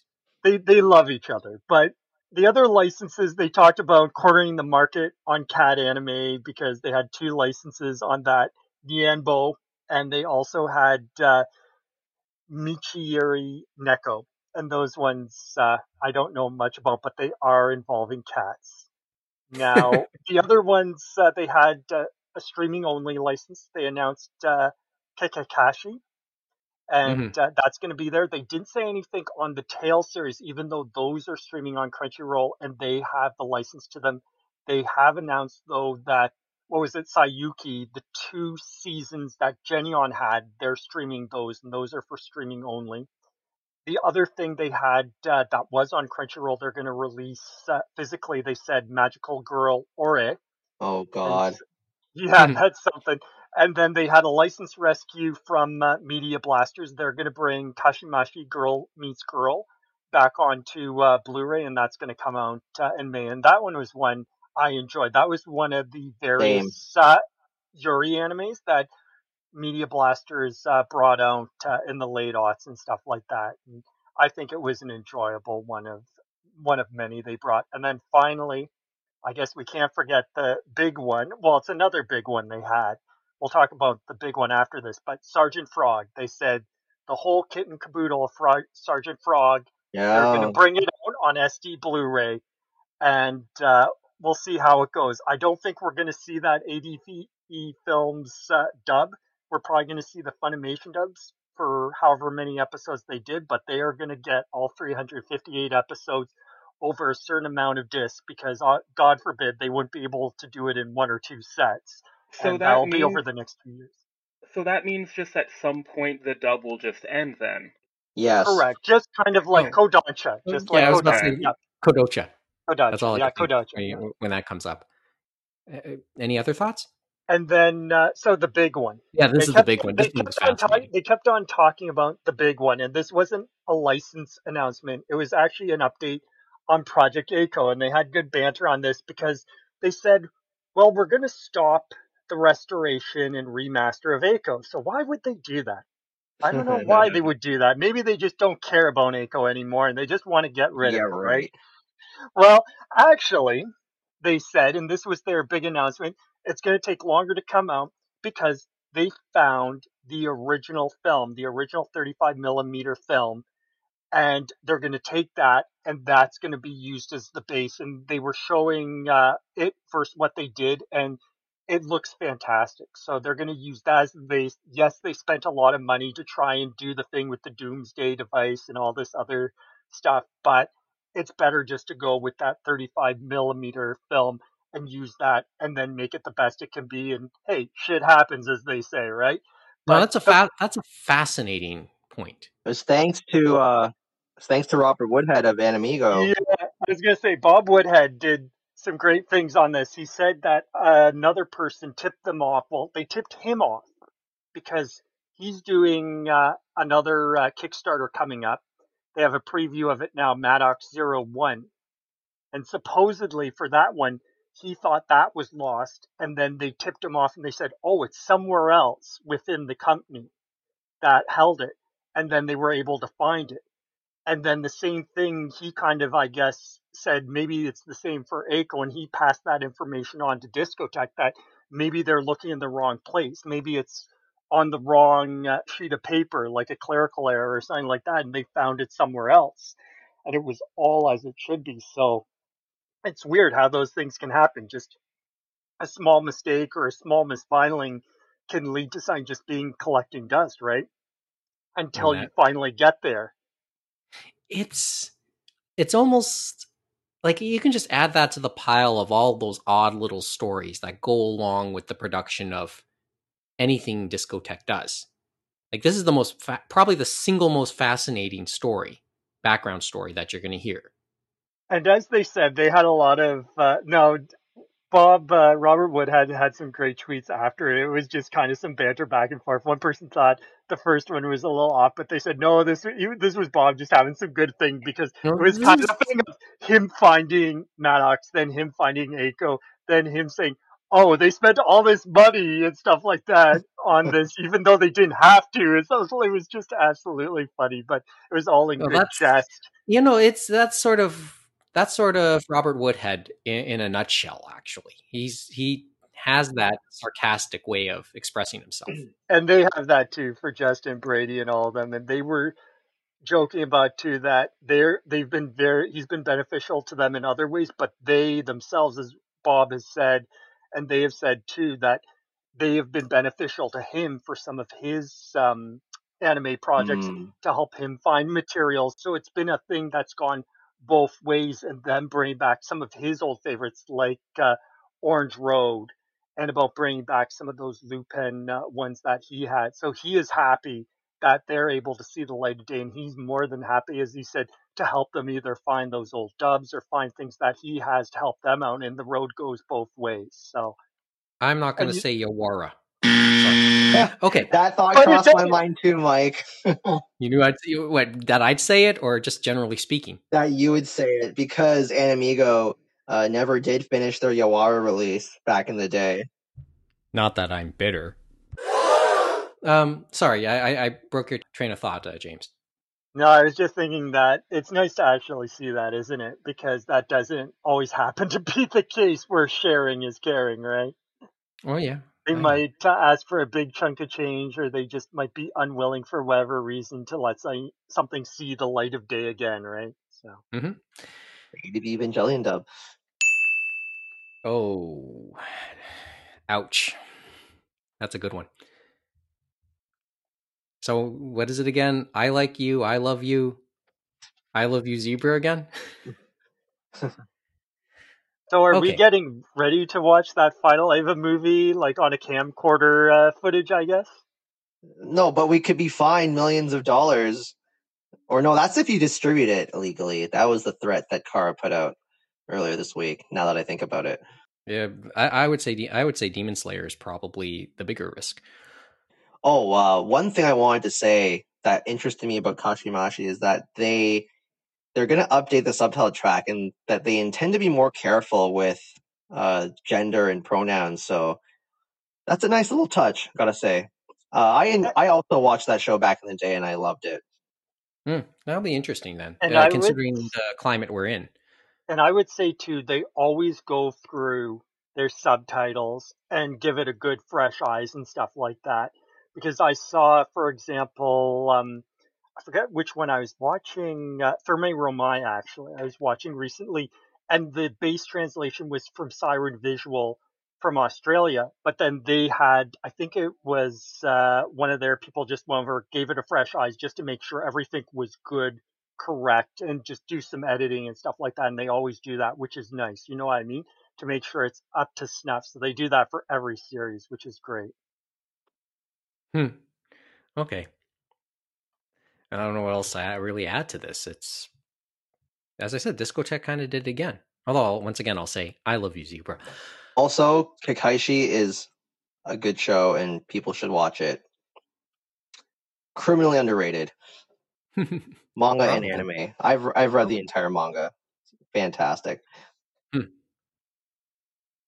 okay, so let's uh, well, let's move on then. Okay, think we talked enough Discotek and plenty of uh, always plenty of discussion whenever they do something. James, this is this is your caller. Um, ICV two. You sent us a couple of interesting little interviews. Uh, early March, they had a they had a manga week. They called it. And I think uh, Kevin actually talked about this one too, I think, as well, because he was taking a look at some of those articles too, wasn't he? Yeah, I was. Uh, oh, I just mentioned it, and then I think, but you supplied the links. I think is what what that ha- was what happened.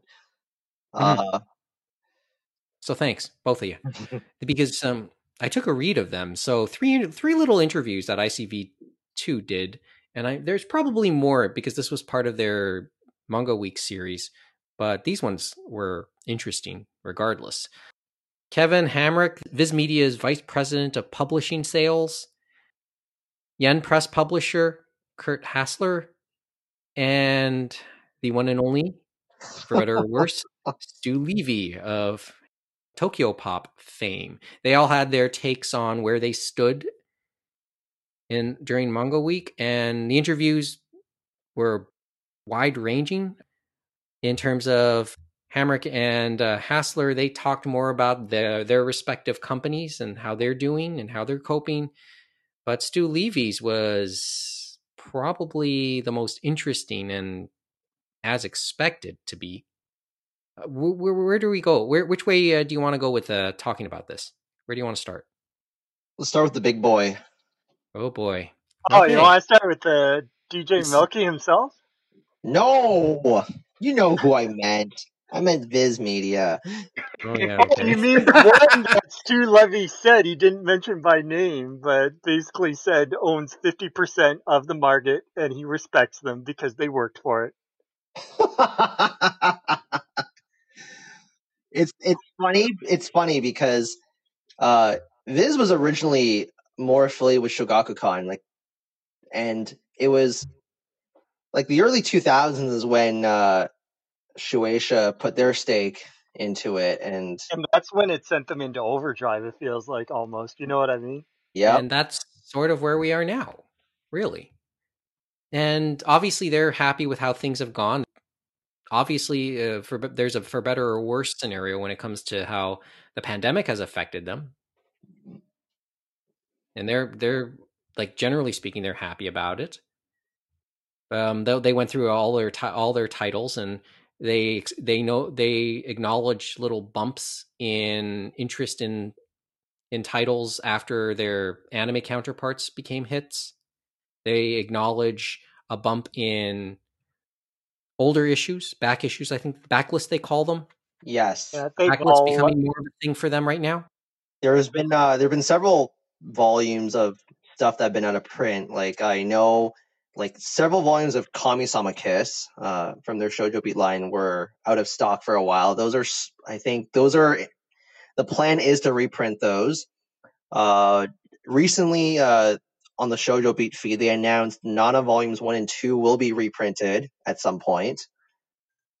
And you Mhm. know, it makes you wonder whether or not that was doing well as of late because you know the Nana craze has you know long petered out. Um, certain volume, like think even Chainsaw Man, you can't find volume two right now. It's out of stock. Uh, it happened with Jujutsu Kaisen as well. Like, yeah, people, yeah, I've, that article mentioned how like there there are seeing an uptick of like volume twos, volume threes, volume fours being sold. So you have people are actually, you know, going a little deeper into their purchases. and they were talking about, I guess, the fact for them. I know the others were saying that they didn't see the uptick till uh, quarter four, but Viz seemed to see it a little earlier, and probably that's due to their stronger shonen line and stuff like that. But the other thing was the online sales. They said were very strong and were triple digit increases, and that was even backing out Amazon because all of them were talking about how Amazon is now the big boy that they deal with and helps them make some decisions and stuff like that. But for Viz, they said that isn't just Amazon. They were talking about Barnes and Noble, Books a Million, Right Stuf, Indigo, and even mainstream like Target and Walmart being uh, big factors for them and stuff like that on the online front. And then I think Stu Levy pointed out that that is at the detriment of some of the small people like the comic book stores and the smaller uh, indie shops and stuff like that. And some of them relied on Diamond and had to scramble to find other sources when Diamond shut down for a bit and stuff like that. And when they had shutdowns, right? Because they couldn't just open and not all of them could do curbside pickup and stuff like that. Yeah, it's. Right. I I want to come back to the uh, one last Viz thought a bit later, but yeah, now that we're on Stu Levy, and nice transition by the way, James. He like Stu's Stu's was quite the most was the most interesting because you know he like there was that point. Remember, Tokyo Pop was the name at the time. They were the big boy when it came to manga. They, they were, yeah. you could say like I think at one point in the early to mid two thousands they were bigger than Viz. Mhm. because they were scooping them all even up. when you factor in Shonen Jump launching around that time, they just had they they were definitely riding that wave because you know as some people may or may not remember, they were the ones that forced the industry's hand in unflipping manga. Well, yeah, we've had the, we've had this talk before about that. As Mhm. Fred Shaw would say, taking uh, the work out of the manga industry, huh? Or the localization. Yeah, they were they were ambitious as well, right? Like with um, you know, they were much you know made fun of and mocked, but with the um American made manga, they were you know huge with that, and you know you could argue about how successful that risk was, but I think you know that's it's interesting that I think you know from the beginning they've kind of been about well not beginning, but from my observation and entry point, they've kind of been on let's see what happens. This looks cool. Let's try this, which I can Yeah. definitely respect. Well, it's in re- in retrospect, maybe uh, though that experimentation is probably what's kept them going to this point. Like, yeah, they yeah after the bottom out, and they had to, you know, they, Depends on then then you they look had to, it. yeah, i- it's And as Stu Levy And I'm admitted, saying this as they're as- a boutique uh, publisher now and stuff like that. And Well, they talked about their line, I guess, uh, what was it? Uh, Love, Well, they Love, had or to- something like that, which is stories they had- focused on uh, LGBTQ stories and different yaoi stories and stuff like that that you don't see across the board as much. and then the use of Disney IP uh, Correct. here as well. Yeah. So, as I said, this is uh, once again a for better or worse type scenario. But it was an interesting, like that pivot. I thought was interesting because at a, obviously during the bottom out, they couldn't depend on those on Japanese titles anymore because then a lot of the original publishers were going other ways. And Or they had stakes in some of the international publishers. yes, so that's what you started ha- uh, having, and like Levy's was like so across the board, but so fascinating what he said, right? And there were other things we saw too, just Well, to which one? Which one do you want to go with uh, for a second there, James? Just Which for a part of that? second, just to say uh, that I know Kurt Hassler had the one point, and it was a quote that I think was important and it's still relevant, is that he said, if you have an anime that is successful, it will skyrocket your sales and stuff like that. And they're still seeing that and probably seeing that even more during the pandemic because more people are watching streaming services and stuff like that, different animated shows, and want to go back to that original source. So it's definitely affecting maybe some of their back catalog, as they said. Hey, In a Garashi. yeah, in in a good way. In a good way, right? Oh, mean- yeah, like for better or for worse, especially in Once the again, case of for better or worse. Higurashi. Well, I've Yeah, I mean- documented my I've documented my struggles with purchasing that ma- manga series, but uh, yeah, Higurashi went massively out of print in the last few months. I do feel like, well, even though the anime this this new anime series is uh, divisive, it I do feel like it did bring attention to the manga and lots of those volumes are massively out of print now. Hmm. And like Mm. people are paying four digits for complete Higurashi sets now on So you're saying I market. should cash out? I should cash out now, Kevin? Is that what you're saying? If you're not attached to it, yes. And we've heard how uh, Kurt Hassler is a big fan of those uh, seventh expansion Ryukishi of Seven titles. So And that's part of me likes to think- that. yeah, part of me likes to think that he really wants to reprint it, but maybe he just can't. They just can't justify it from a monetary sense. I I know. I, think he. I think it would be the same as well. But Mm. it was one of those things. Higurashi was the key, and he pushed it through, and they found a way to continue and complete it. And then somehow they decided to do Umineko, and they just power through on that one as well. And a lot of it was through the omnibus format, and the other thing was a little bit of a higher price and stuff like that. But Yeah. even at that higher price, it's kind of crazy, as you said, how high it's gotten now, right? hmm Well, okay, so pivot for another second here. So we wanted to go back to Stu Levy and his thoughts I I mean, there's a yeah. th- th- As I said, that's the one that sticks out, and he. and- oh wait, let's give it a. Well, let's go there. We'll go there in a second, Mo. I mean, I'm just gonna say the whole Stu Levy thing. It's like, you know, uh, rising tide rides all all ships kind of situation. I mean, yes, manga readership may not be where it's you know supposed to be at or whatnot, but you know, more anime watchers equals more manga readers, right? Maybe, that's maybe how not. It, that's how it's become nowadays. Like, yeah, there's it's a weird yeah, that, that's it's an interesting way to mention it. I mean, there's you would have assumed we we obviously there is an overlap between all between anime and manga and to a lesser degree light novels because that's you know that that's uh, that was a point brought up by Hassler, but it's not as pronounced or one for one as people may leave, may hope it is. At least, certainly, these uh, the companies would be hoping it would be. Um, there's a certain lamenting about like going back to Stu Levy for a second, because you know who wouldn't. He kind of lamented the lack of digitization in the industry in the um, industry to this point, at least in the same way that it's happened in terms of movies and anime. And yep. that's where I think he was talking, and there's some really good points on that About fact. And I feel like I feel like we've talked about it, and when we talk about digitization stuff like that, we're not talking about the digital copies they're doing now and stuff like that. He is talking about things that we thought were going to happen when Crunchyroll did um, the thing saying there with your subscription you could now read uh, these different manga chapters and stuff like that unlimited. You know what I mean? Kind of like a streaming for manga type thing, but it never really took off and stuff like that. And he was saying a lot of young people in particular are reading webtoons and webtoon type platforms like Tapas, etc. He says, I think that access to content, whether free or for one monthly fee, any example, uh, Kindle Unlimited, things like that, those types of business models are the way that a lot of people are now experiencing entertainment and consuming content.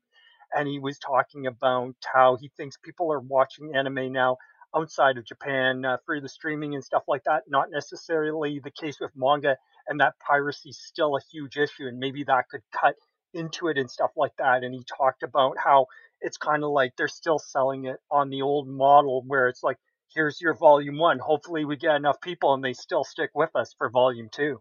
Which yeah. is which is so outdated. I mean, come on, guys. You, okay, you can blame you can blame Japan on that. I feel. Yeah, well, let's okay. let's go to that in a couple. Right? Yeah, yeah. Let's go to that in a couple seconds, Jeff.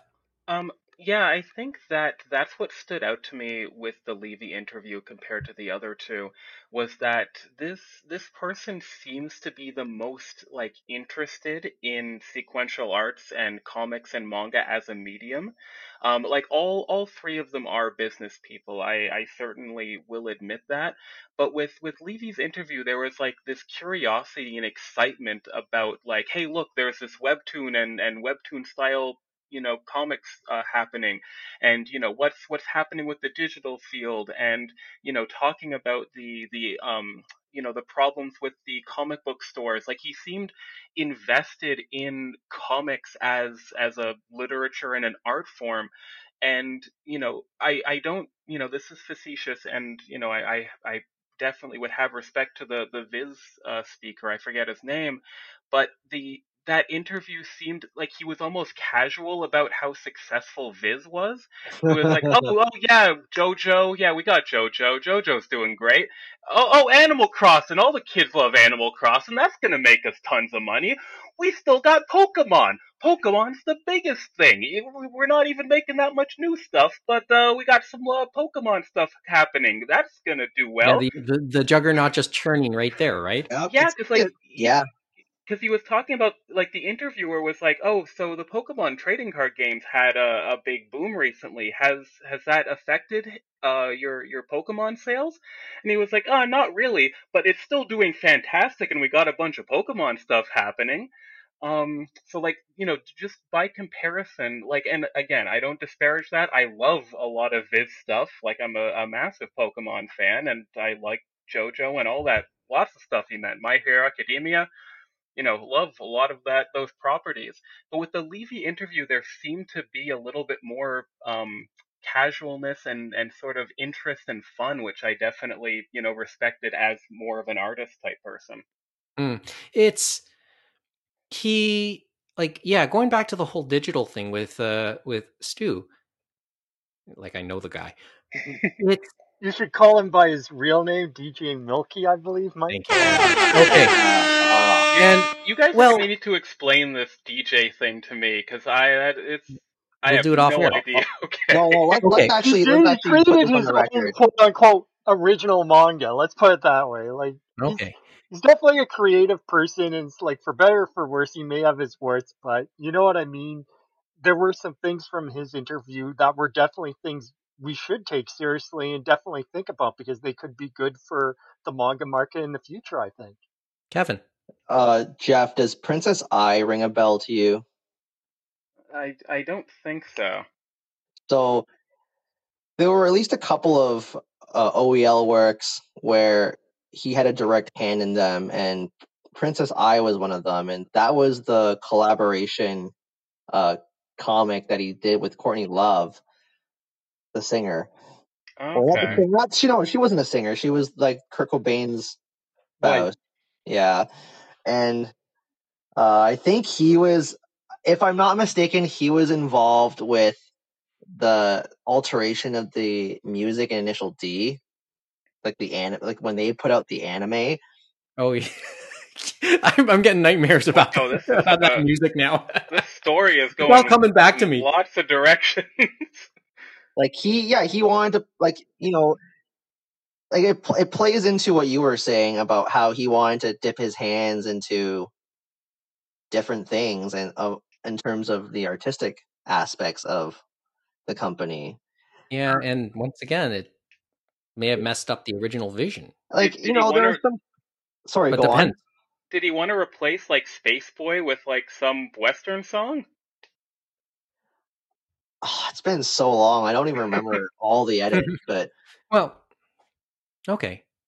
but but you know, for better for worse, like you know, some of these changes were good, some of these changes were bad. Like I am thankful that it, it you know, it it int- he introduced us to like Felipe Smith and uh Svetlana Chmakova, and you know, we we also got exposure to some great you know novels at the time, like like Full Metal Panic and the Twelve Kingdoms.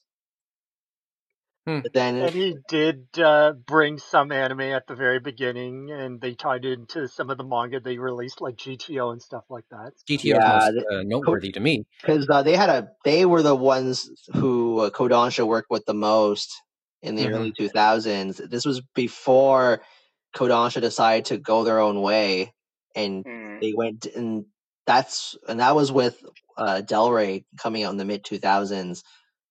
That was kind of Yeah. like the beginning of the end for uh, Tokyo Pop in that sense because they would they slowly started to lose access to the Kodansha uh, back catalog.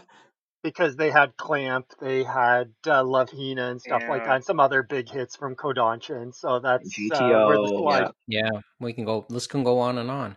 But So was was DJ Milky his pen name? Or Correct. It was his pen name, and so Oh, Okay. people had a good jokes, and there were some other ones other than Princess Ai and stuff like that. But okay. he's such an interesting character, even with the reality show and all this stuff, because he definitely feels like a creative person and stuff like that. But his background, his education, he was actually had a law degree and all this stuff, and could have been a lawyer.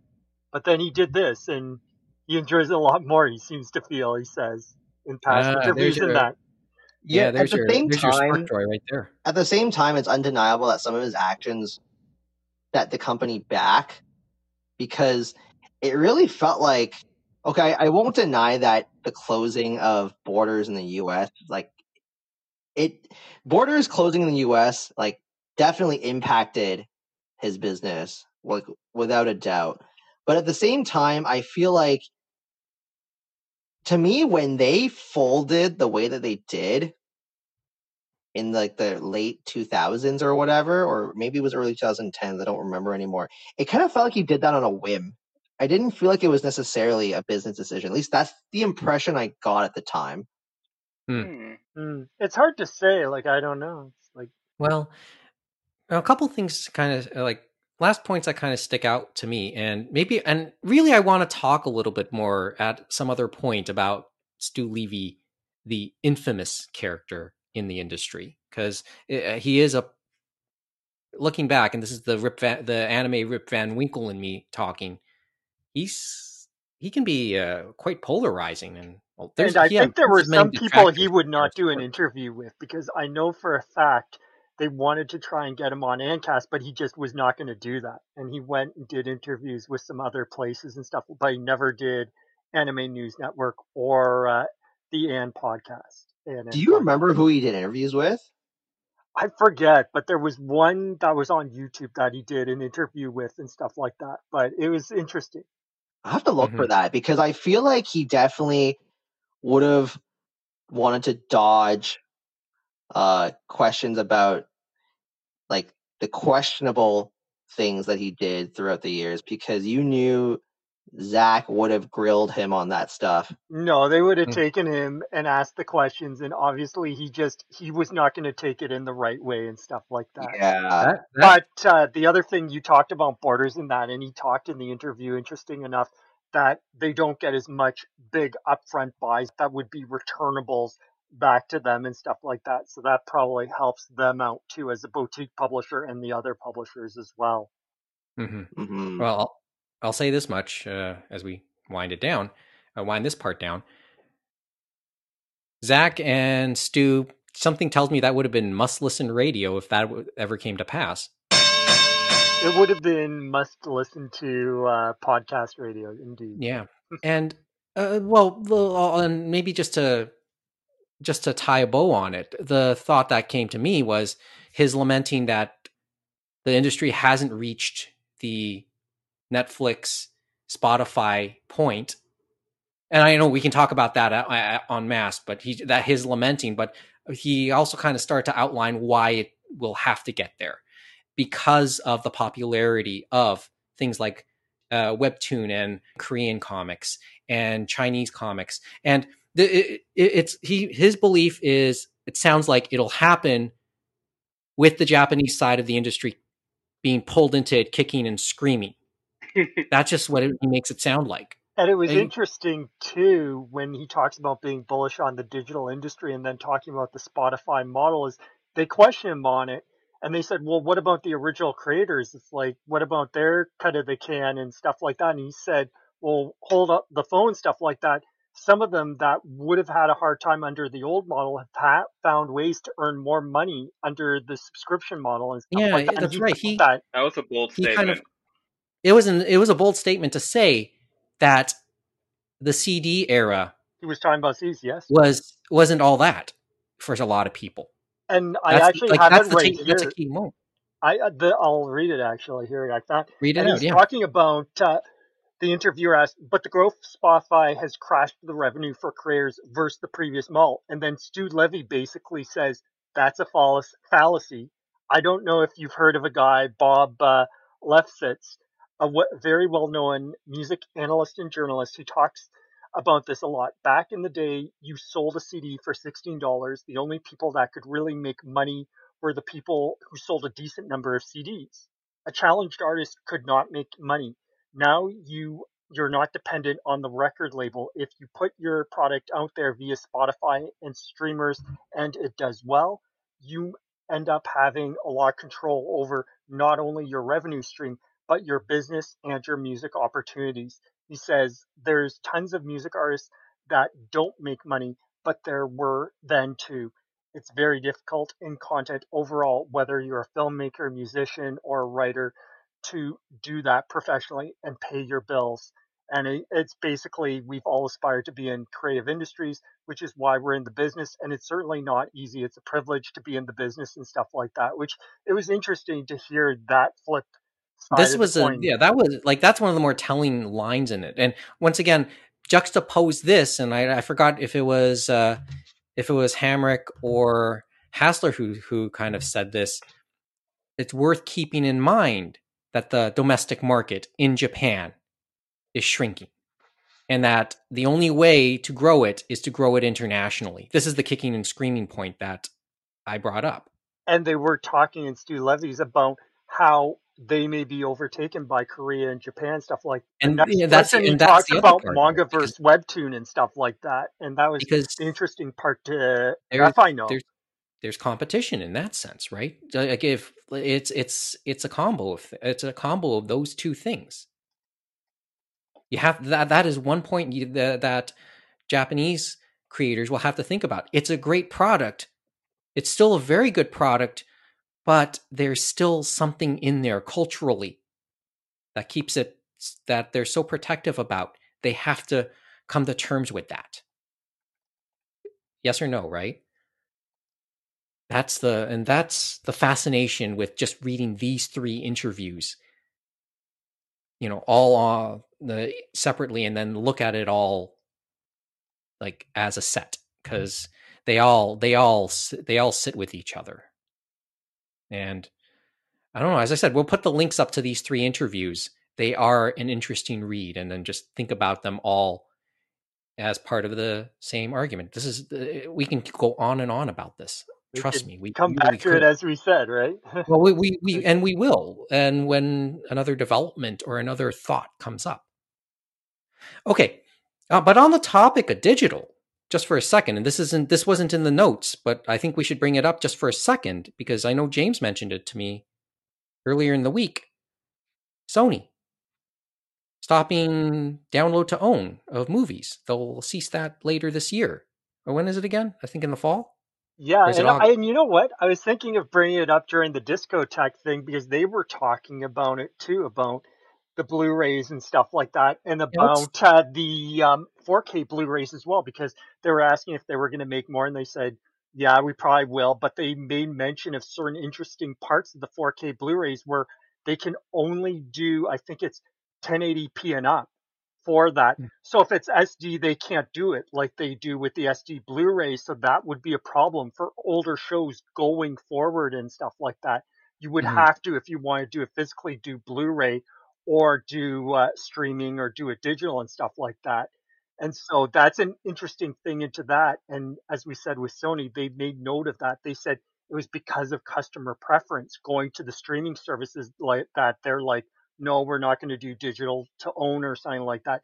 Now, the real question is how many people were actually buying on the PSN network. I don't think it was big as, say, Apple or Amazon or other places, but Well- definitely, I'm sure those other big boys, they're probably thinking about and wouldn't mind pulling the trigger on that at some point in the Yeah, that's the and thing, stuff it's like that not- because of the way people are consuming things, right? Right. And it's not. so it's people are not going phone anymore. towards streaming. It's like streaming is the next thing after Blu-ray. We're going to a discless society, but I hope that we can still buy things and actually have ownership of what we love. You know what I mean? And give say we have a piece of it. You know what I mean? Because you don't have that when you're streaming and stuff like that.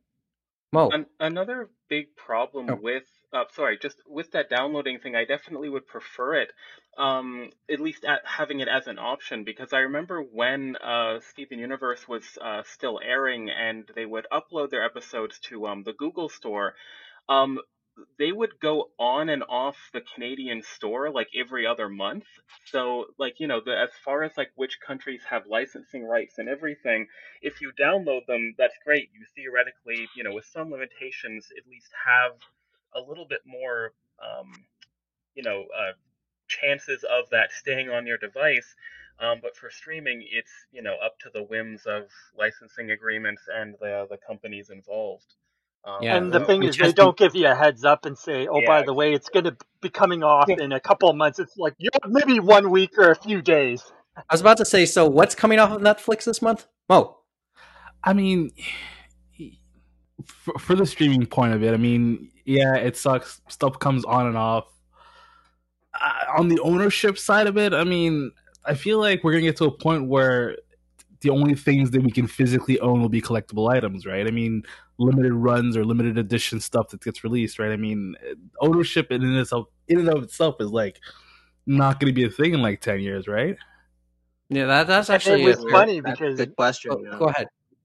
Mike, Mike, go ahead. Toole, James. Mike Toole uh, made mention of that and stuff like that when they were asking about where Discotek was going to be later on, and he was saying he was thinking people like us getting those physical products that's a boutique uh, thing that only a certain amount of people it's going to shrink and stuff like that, and then it's going to be interesting to see what medium that is because remember the past two years and stuff we've seen that where a lot of the uh, people selling anime, they're just doing Blu-ray now because they can't do DVD. They've said no one's buying DVDs anymore. They just won't, even if it's the same quality and stuff like that compared to SD Blu-ray.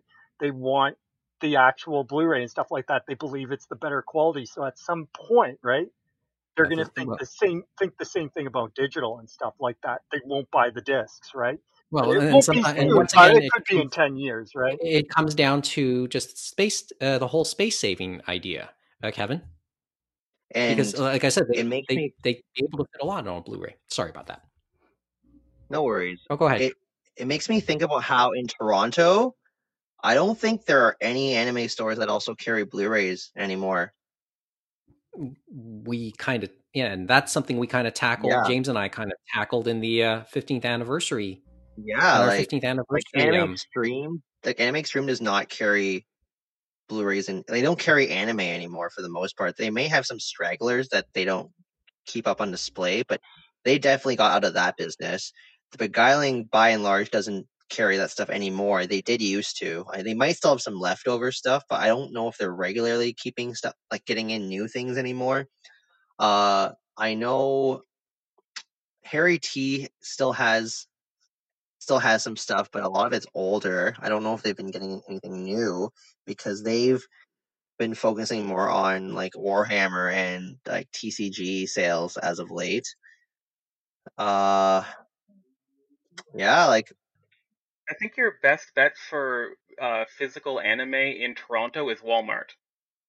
I was thinking that I was going to say the internet is probably the other place you want to go because even Well- with our crappy dollar, you can still get. And the thing is, we talked about in the previous, the 15th anniversary, right, Mike? They they slashed the prices so much that no one is going to make a buck in the brick and mortar of selling these physical discs and stuff like that. It has to be a mass play, and so online is where people are doing that and stuff like that. Whether yeah, Amazon or Right Stuf or stuff like that. And I'm still paying like it's just boggles the mind how much we're paying now versus what we used to pay and stuff like that. And probably they think now the people now they're saying, oh, it's way too expensive and all this stuff. And I was a chump for paying all that money way back then for single discs and all that stuff. But then I wonder how does any of the creators or any of the team get any money? And we keep on hearing stories about the animators and stuff like that. We could do to pay a little more. You know what I mean? and we'll Or talk a, about or, that. or I a kn- little, you know what I mean? They could yeah, and I know less of a discount or something like Yeah, that. and, and I know we're gonna have a longer discussion about that in the future, Mo. Well, I'm just gonna say, I mean, like that's, I feel like that's the that's the road we're going down, right? I mean, in a few years' time or whatever, it's gonna go back to single disc uh prices. It has to, right? I mean, everything will be limited down to super exclusive, limited run stuff, and everything else will be just streaming because, as you said, there's there's no way you can make money off of uh, releasing the way that they're releasing it, right? Yeah. so Well, what no, they'll have money is, to as we said, we'll have the Discotek uh, boutique lines for anime and different things like that. But on yeah, the main, you're right. We'll have Criterion lines. You know what I mean? And the different studios will have different Criterion ra- lines. Yeah, we'll have to like. Uh, uh, the thing is for uh, for this as a living. Yeah, I guess we'll have to.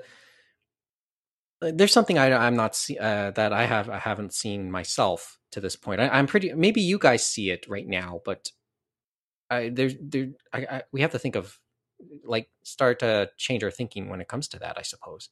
Oh, and, and I guess to end this end this part off, uh, coming back down to Stu. I, I just remembered he like at the in in his uh, interview he talked about, you know, yeah the there there will be digitization. There should be digitization, and because just as a general consumption, but in terms of the physical stuff, that still could be that there's still going to be a realm for collectors, and that will maintain the physical side. Although DRM is still going to be a thing too, and it's all it's a mess. Really, when we try and talk, too to see which ones get the Criterion releases or the physical releases because the there are so ma- there are so many shows now that are thrown out, and it's that other thing of remember we always had those shows back in the aughts and that because there wasn't as many. Those were the evergreens. Those were the ones we would remember, share with other people, and they always say they're the gateway drugs, the cowboy bebops and that. And you wonder how many of those are here now. How many people are going to remember My Hero Academia or Demon Slayer stuff like that. I hope they do, but we'll see what happens. The thing is, if they're forgotten, at a point somebody will remember again and we'll be looking for them. So who knows? Like we because we're saying that about restoring older stuff. Kevin, one last thought, and then we'll uh, move on. This is a quick little aside, but James, have you watched or read Toilet Bound Hanako-kun? No, I have not, but I know Kurt Hassler did mention it in his interview, and so I guess I probably should give it a look at some point. Because like that's apparently a, a huge seller for them, and I guess I didn't really notice how popular that anime became. It's kind of Was that a fascinating. Crunchyroll or who was that, or was that Sentai? I can't remember now. Yeah, I don't remember. Okay. It was one of the two. It was one of the two. All right. It just like I just found it surprising. It, it just seems like it came from out of nowhere, and it just became like a, a good seller for them. Like, I- and I was like, I was in conspiracy comics uh, earlier this week, and like, yeah, like I heard two girls talking about that show. I was like, oh, interesting.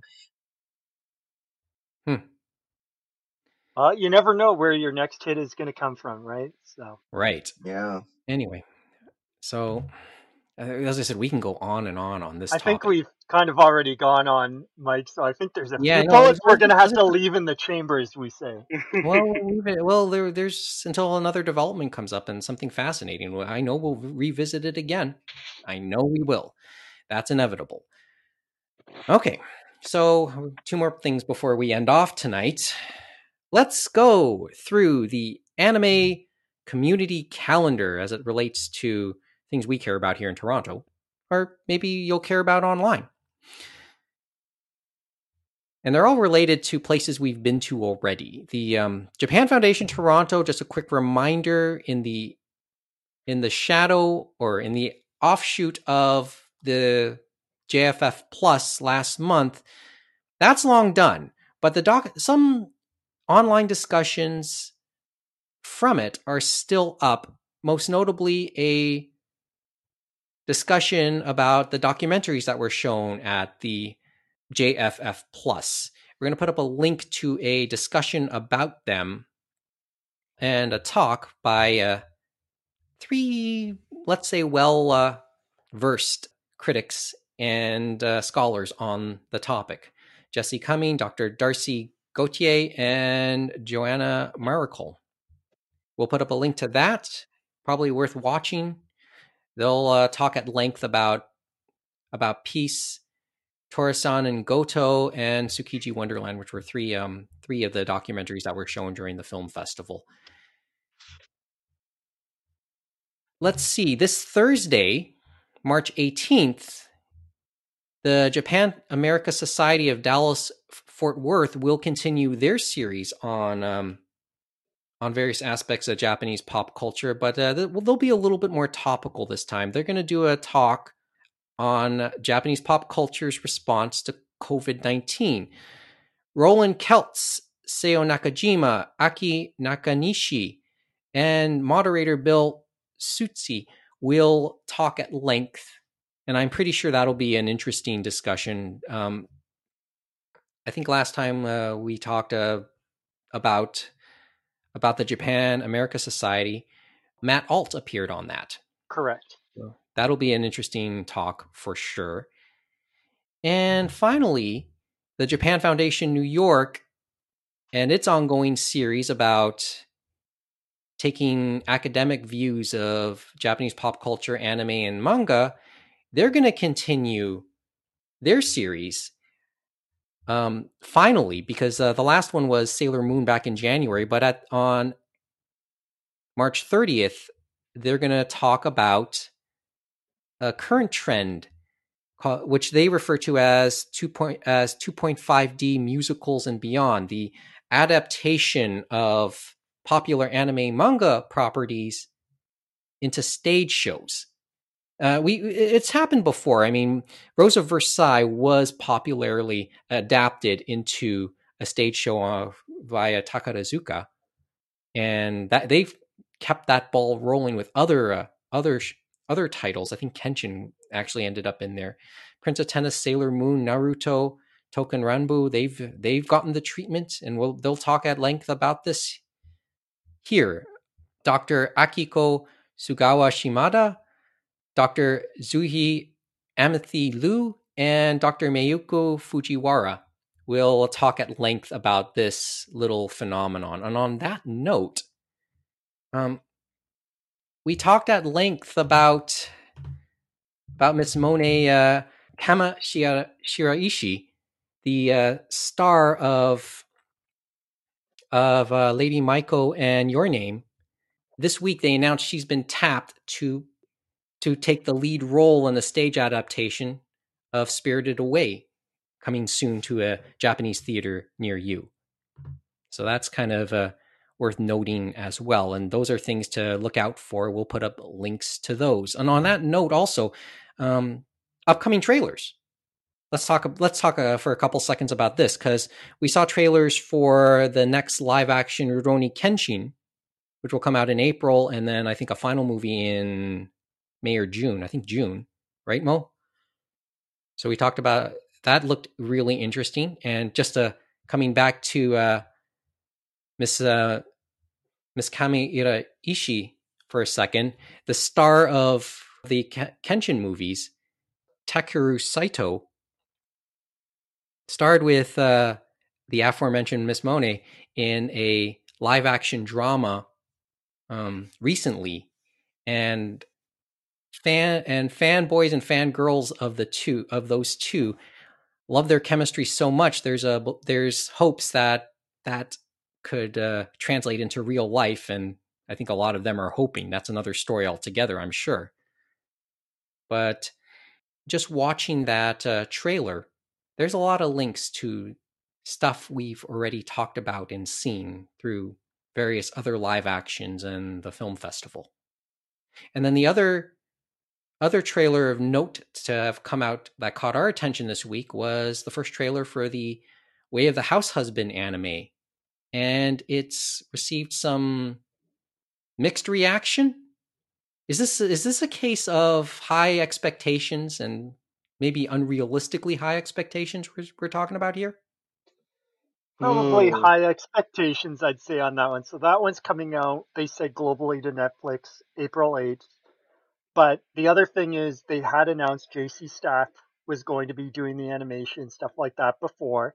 So you would have thought some people would have some things in check, but once they finally saw it, they weren't exactly pleased to say the least. They felt it was like, oh, you just have the I could wa- read the manga and still get the gist. Like it wasn't like coming. It didn't feel like it was coming off the screen and stuff like that. And there was some of the thing of JC Staff was working quite a lot this season. I think they have over six series they have to work on. So there was a question of how much time were they able to give this series the love and care and stuff like that? Because I guess a lot of people obviously care about this series and we're expecting more out, out of it. It's it's a much beloved series, but you know it's also you know a, a slice of life, um, and you know that I mean, part of me does understand, like you know, this it's a very beloved series. Um, there's a live action coming, but you know, some people prefer animation. Um, so you know, I, I definitely do get it, but another part of me kind of is very cynical, and it's like, come on, look, you got color, you got voices, what more do you want? Um, want a good adaptation, damn it. I think it's gonna be okay, but yeah, I can see like it's JC mm. staff, it's their workman-like quality and stuff like that. Sometimes they knock it out of the park, but I think they'll stu- they'll do all right uh, with House Husband and stuff like that, and we'll see not- uh, how it goes. But a lot of people were kind of calling back to what uh, JC Staff did with another one Netflix stream for them, and that was Backstreet Girls. So they were comparing it to that, and that was similar animation to say the least and stuff like that. And mm. I thought it was mm. still okay, and I don't mind being okay sometimes if the drawing quality is okay, then you know I don't think every you know anime needs that um you know Sakuga clean you know every lip flap you know animated you know smooth pirouettes of every hair strand like it it could be it could still be fun. The music could be great, the voice acting could be great. Yeah, it could be a little bit choppy, but you know, I, again, I don't think every series needs to be, you know. I think if you enjoyed, uh, the manga will enjoy the anime, I think, as well. But thinking back to people being very critical or very pointed with their comments and stuff, it made me think back to Attack on Titan final season switching from Wit to Mappa, and people were just looking for things to criticize and stuff like that. And it's kind of just taken on a life of its own sometimes in these type of arguments. I adored Cromartie High School, and thinking back, like I think that anime had like five frames of animation per episode or something. So Now, now, it wasn't five frames. It was like twenty. but I, I lo- loved fucking it. love Like, Cromartie. Okay. and- great. yeah, so you know, I think it's it's pretty soon. We'll find out in a couple weeks. So Three things come to mind when I hear about this story, and I should I'll do my best to read up a little more and fully watch the trailer. But three things come to mind. One, well, we had that talk last week about what happened to uh, Caleb Cook and my hero and his handling of My Hero Academia. That's one thing that comes to mind. Although along not not exactly the same, but you know what I mean. Just Mhm. along a similar sen- a similar feel, a similar sentiment, a similar mentality. hmm Mhm. Uh, second thing, um, the last episodes of the Eva TV series. And the third thing is early anime production, Osamu Tezuka and shortchanging. That mentality, that kind of, you know, kind of, uh, st- you know, the original sin of the industry that was kind of outlined uh, en masse in many different other places. But um, I remember reading about it the fir- uh, in Pure Invention, but it's been it's a story that's been documented plenty of times. And I guess Those are the things that come to mind when I hear when when you guys talk about it. Oh, go ahead, James. I guess the other thing as well, we have that, but you think about shortchanging, and we were talking about this isn't exactly going to be traditional because Netflix has put the money in and stuff like that. So I guess that's why some people's expectations were up. It's like, okay, if you guys are going to hire these studios and put the money in, we're going to expect a little something more. So I feel like there's some of that in there too, right? After we've Mhm. seen other productions and we've been wowed. And so I guess some people expected to be wowed, even though it was JC Staff and stuff like that. Yeah. Well, hey, maybe it's Sonic the Hedgehog too. Um, but uh, and this is more for a more for mental note for the future, just for a future episode because we can't talk about it now. We've gone way over time.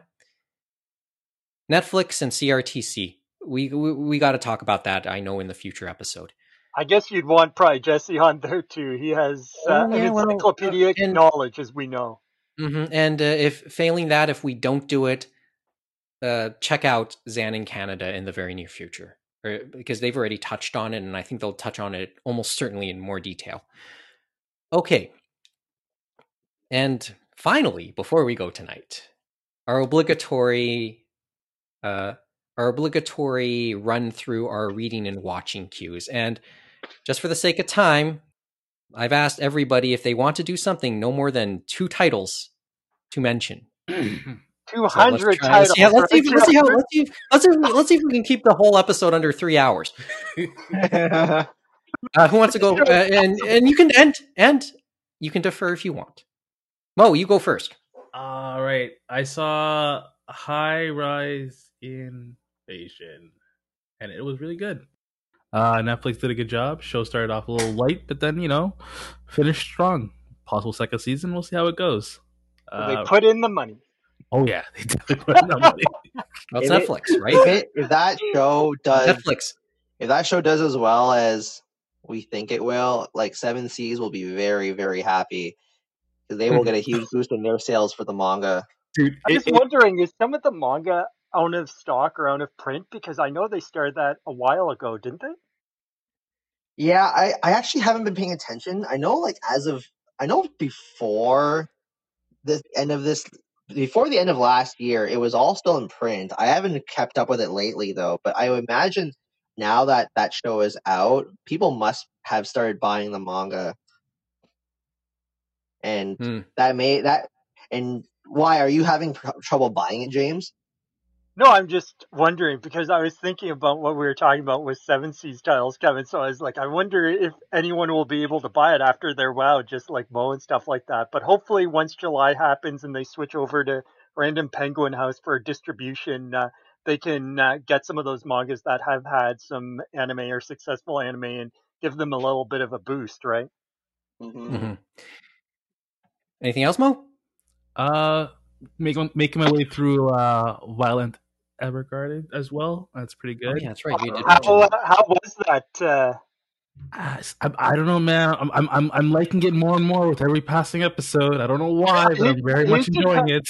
I need to tell you, Mo. So I was watching that recently. I finally got to watching the discs, and my mind is blowing because I was watching that with people uh, for their Netflix. We were doing a joint viewing of that. The thing on the Funimation disc is actually basically ripped straight from the Netflix thing. Like the subtitles, everything is the same. It's not even the same style that they use for Funimation. It's just mind-boggling. I've never seen this before, and it just cements what I said before that it was like I don't know why they went the lazy route on that because it's such a great show and stuff like that. Mhm. Because they Okay. have uh, more things that weren't on the Netflix thing. You know how they go back and touch it up and stuff. They did that for Violet Evergarden, but I hope you enjoyed it and stuff like that because it was fantastic and stuff like that. And it would have been nice to maybe go over the subtitles just a bit because I'm sure they were under the time crunch like they always are. Mm-hmm. Thanks, Mo. I will say just before we move, um, two things come to mind as as Moa kind of talked to there. Netflix uh, getting into the anime industry is it the repentance of the original sin or a selling of souls to the devil? Don't answer that. We're gonna talk. We may talk about that in a in the future. But just a thought. Okay, who wants to go next? Oh, just a quick aside, James. Uh, yep, some of the high-rise invasion volumes are becoming out of stock. Someone told me that, so that's what I was thinking of, and that's why I was asking. Hmm. Okay, okay. Uh, who wants to go next? No one has anything else to, that they, they want to talk about in their queue. I'll go next. Uh, Okay, okay, Kevin. Two titles. so I'm I'm approaching the end of Honey and Clover. I'm Oh, now at volume seven or eight. I'm at volume seven. So Uh, how has that been? man, it's it's such a dense read at times. Like That's why it's really interesting. Did you watch the anime, Kevin? Because it feels different between reading and watching. Because it's as you said, it feels very dense. It feels like I'm really trying to grab everything. There's so much happening in every word bubble and every uh, in Yeah. every uh, scene. I I never got around to watching the anime. I purchased it, never opened them, and then uh decided to cash out on those when they were out of print. Because I was like, you know, I'm just never gonna. Yeah, I, I when when that license got announced, I was like, yep, it's time. and But then, no, it's still a great read, so I hope you enjoy that one. oh, I love it. I love it. It's like, And there's and there's one thing just to point out on Honey and Clover from the creator biz. We found out uh, a week ago from uh, Denpa. Yes, They uh, tweeted out and announced that uh, the one we've been wondering from uh, that creator from her uh, March comes in like the lion.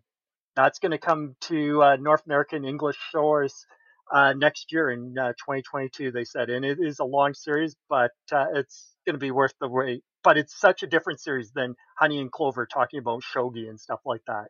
yeah. It- talking about art school.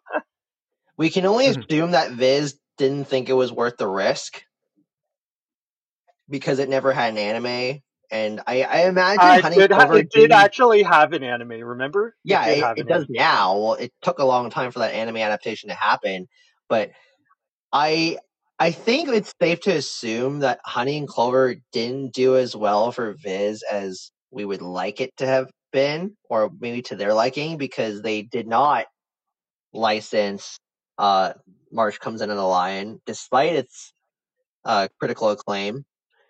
And even with the anime out, they still didn't do it. So they they it, to them it was probably too risky, especially now that shojo manga just doesn't sell as well as it used to by and large. Like they like you look at the shojo beat line for Viz, they don't put out as many shojo titles as they used to. It's weird. I think I see more shojo titles from Kodansha than I do from Viz and stuff like that. And I I can probably count on my hand how many shojo beat ones we've heard in the last few years and stuff like that. And even some of the stuff from Kodansha, it feels like it's more digital than physical, right? Yes, it's definitely more Mhm. digital now for Kodansha, and especially for the shojo manga. There's definitely not as much uh, coming out physically. I know LDK uh, is probably doing very badly now, so I think they started to omnibus that release, for example. But uh, back to Honey and Clover, uh, it's definitely like you know it's it became increasingly more relatable to me as the manga went along because you have you have Yuta Takemoto, uh, you know, trying to figure out what he wants to do in life, and he feels like he's stuck, and and you have all these unrequited loves going around, and and the frustrations of trying to like finish university and wondering, you know, what you really want to do in life. Yeah, that that stuff hit hard with me. I gotta say, Cool. uh, it, and I have to really commend uh, Chika Umino in her love for like design and fashion and art because lots of different chapters in regards to like little bits of clothing and fashion that I thought were pretty funny. Like there there's one extra chapter where uh Mayama, I always don't remember the first names because they usually go by their last names in Honey and Clover, but he worked at a design firm at one point and like you get you, you get introduced to some of his colleagues and there's a special chapter about one of his male colleagues who who is being dressed by one of the female coworkers as a joke and he would wear all these outrageous things but because he's a tall guy and good and he has good proportions he would always pull off anything that he wore no matter how silly it looked and i thought that was a pretty Yeah, funny that was a good one. Yeah. Uh, uh, Mhm. and earlier on uh, also hagu walks by a department store and she sees a pair of uh, Mew Mew mules, mules, sorry, a pair of mules by like this uh, high fashion brand called Mew, and Morita notices this, and he actually went and bought those for her after he got paid for one of his random ass jobs that he does. So just little nods like that, I were uh, I thought they were pretty nice. Like I was like, yep, this woman loves her fashion for sure. No, it comes through in that one. And Honey and Clover is definitely a timeless one. So you can read it Yeah. back then, you can read it now. Same for the anime, and you're still gonna relate to it and love it. Okay. Yeah, I'm hitting the end. Um, I'm hitting the end for that one, so I'm looking forward to it. Uh, on the queue for what's next, because I know that was Mike telling me to hurry up. Uh,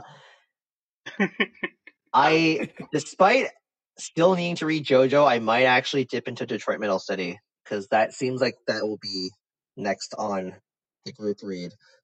Do you need uh, any volumes? Because I have the full series uh, in behind me right now, and that's a fun one. I'm good, James. I, I still I have it all shrink wrapped. Well, mine Okay. unfortunately are not shrink wrapped, so they're not protected. So James, your turn. One title, James. no, like they actually were shrink wrapped by Viz when they put them out. In case people were wondering. oh, man. you can always get the anime from Sentai, but but they were Yeah. broken. How about uh, Jeff? Let Jeff have a word here. I think uh, on me, uh, thankfully, uh, Doctor Stone is starting to creep out as far as the dub release of Stone Wars, which is the second season. Um, I did Mm. find out that the reason for the delay was actually the um, storms in Texas. I completely forgot that Funimation is based in Texas. Oh Uh, yeah. So when when I remembered that, I was a little bit less annoyed that there was a delay in uh, in my dubs. I'm like, oh, okay, you can take all the time you need. But it's Um, weird so- because they've had dubs, they've been doing it in Texas, but because they've gone so big and had to get so many people, they've been doing them outside of Texas as well. Because I heard a recent one they're doing at uh, what was it? The old um, one that Geneon used to use. They did Capcom games and Hellsing and stuff like that. Um, oh, now I forget their name. It's escaping me. Jonathan Klein's uh, New Generation Pictures. Okay. Yeah, so Ah, uh, New still still a great a great show. I'm looking forward to uh, seeing the the rest of it. And uh, my number two would probably be um I think it's an older uh, live action anime from probably eight years ago called Parks and Rec. Uh, it's uh pretty, pretty, pretty, pretty funny so far. Um, I think What it, about it, it, uh, Frasier? It's it's a little bit annoying that it only has the one opening. Um, not not even a lyrical opening. I prefer I prefer my songs to have lyrics or my openings to have lyrics. But uh, yeah, pretty good arc so far. James. I'm trying to think That's a good how one. long Parks and Recs went because yeah, it was a great one, wasn't it? When NBC had it. Oh. Go ahead, James. Okay, so I I had the one that I told you about, Mike, and that's the only one I'll mention. It actually keys into what we talked about the previous episode because Caleb Cook actually translated this manga, and that is uh, the Girl Without a Face. It's one volume, so it'll be easy on the pocketbook for everyone to get and collect. And basically, it's about obviously this girl without a face and her boyfriend and their relationship and obviously, this is because uh, this boy is human, and then his girlfriend is a yokai, and uh, all the people in their neighborhood are a yokai. And basically, she has no face because she's uh, Noppera-bo, which is a yokai, which is a human without a face. And so that is where th- you're kind of going down like dark roads, stuff like that. And you see a person, you're like, oh, good, I see a person. They turn around, no face. You're like, oh shit. But luckily, there's nothing scary in this. It's a very slice of life and uh, nice uh, romantic uh, comedy with uh, this boyfriend and his girlfriend without a face, and it's only one volume because supposedly this creator it started out on Twitter in 2019 and went for about a year before they collected it. Hmm. Oh, it's my turn. Yep, your turn. Okay.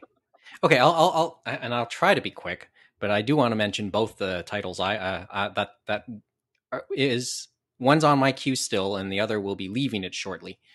Uh, the one that's leaving, I finished watching the anime version of Great Passage just an hour ago before, or just an hour before we started taping. So that's, um, it's that's on Amazon Prime. That's a Discotek release, worth the watch, but it is subtle. So it's probably, I'd say, for an older crowd. And and I know some of its most protective fans will say it's probably one of the better ones most people don't know of. But and this is um, of note to me, uh, or of note to past discussions we've had. Remember, this was a move. The Great Passage was originally a live action movie, and then it was made into an anime. And that's the order I've seen these two. We talk a lot about anime being made into live action. How about a live action being made into an anime? What's the difference there? What's the difference in how the viewer ends up seeing essentially the same plots, same events play out differently from live action to anime, not anime to live action? And it made me reflect about the subtle differences in the presentation, or maybe not so subtle differences in the presentations.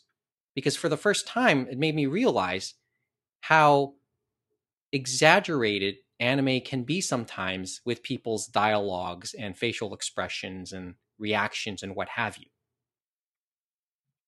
Because obviously you kind of downplay it in a, in a live action movie, but you have to kind of exaggerate it, I think, and people can can set, tell me I'm a little off on this thinking. You have to exaggerate a little bit for the purpose of anime. And it's worth noting, remember, the source material for this was a novel. And the novel is actually available on uh, on the Kindle store for 99 cents right now. So there's a there's a recommendation right there. And it's a 2014 uh, 2016 anime. The movie was 2014, I believe or 2017 anime. One thing that always caught one thing that caught my attention on this is it used by and large the same animation style throughout, but it used different techniques and camera angles if you want to use it, sweeping shots within that same style, and that's something that caught, grabbed my attention while watching it. So um, if you have if you have a Prime, uh, Amazon Prime account, give this a watch. It's only 11 episodes, not much of a commitment. And I think you'll like it. I, or if you're into the more subtle uh, stories, and this is more of just a just this this is more just a life story, a slice of life story, worth the watch. The other one is, and this is probably going to help me get a little bit more into present time, uh, Demon Slayer, because I've been yes, I've started watching the anime. I'm ten episodes into that. Really enjoyed it, I have to say. Um, and ju- just for reference, I'm watching. I'm alternating between sub and uh, sub and dub.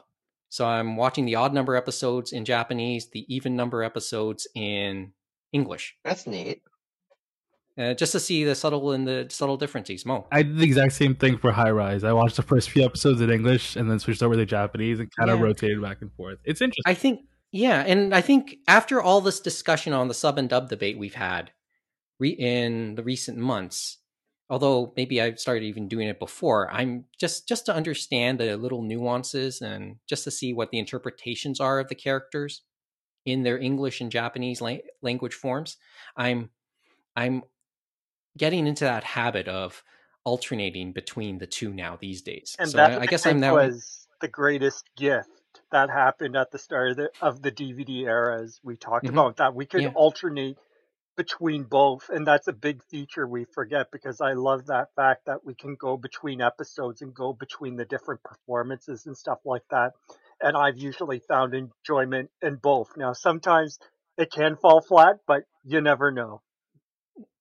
Yeah, it could fall flat. You're right. And um, one last thing.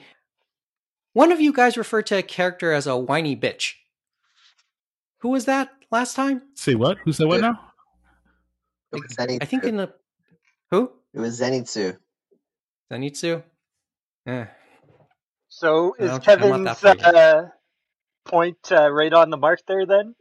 Wait, I don't Zenitsu. Uh, uh, recap for me. He's the What is blonde-haired Zenitsu? who like always harassed Oh yeah, yeah. Who's, who's who's constantly? Yeah, yeah. Okay. Uh, well, I haven't. We haven't really met him yet, but it's getting there.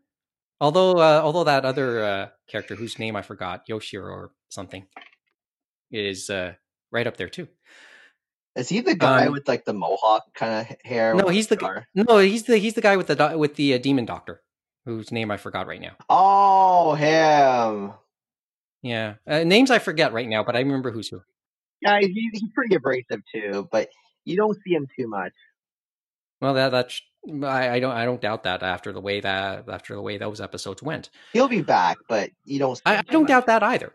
Um, but to end off on the topic of animation styles, once again, I like that they use different animation styles here. How they meld together the tr- more traditional animation styles with the CG and make it look so so natural in the same picture.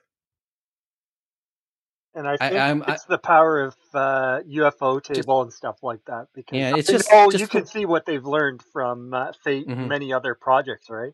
Yeah, it's just, but the way they do that, the way the visuals just come off, it is so impressive for a TV anime to this point. And I can start to see, and I'm starting to understand why it's so popular. Enough so that I'm giving serious consideration to buying the big box manga set when that comes out sometime in the fall. And uh, Kevin, James, let's talk about how to uh, get a good deal on that because right now Amazon has that, I believe, for two twenty six, give or take a dollar, and Indigo has it officially at its, at its regular price, which will be two sixty Canadian. But Oh, really? with the plum with the plum plan, you can probably get discounts, and that's worth talking about. The other thing is they might have uh, a sale on box sets. They sometimes do. So, and we have until uh, early October on that. So you So have this a long time to think about it. So I wouldn't worry. oh, those manga sales have been pretty dry as of late. That no, two, yeah, get I haven't noticed anything. I haven't been able to act on anything. I've been, I and I do get the emails. From I was so- gonna I was gonna let you know that, Yeah. Kevin. I'm checking week to week, but they kind of flipped the pattern and stuff like that because they did different publisher sales last year, probably starting Yeah. in August and then August, Yeah. September, October.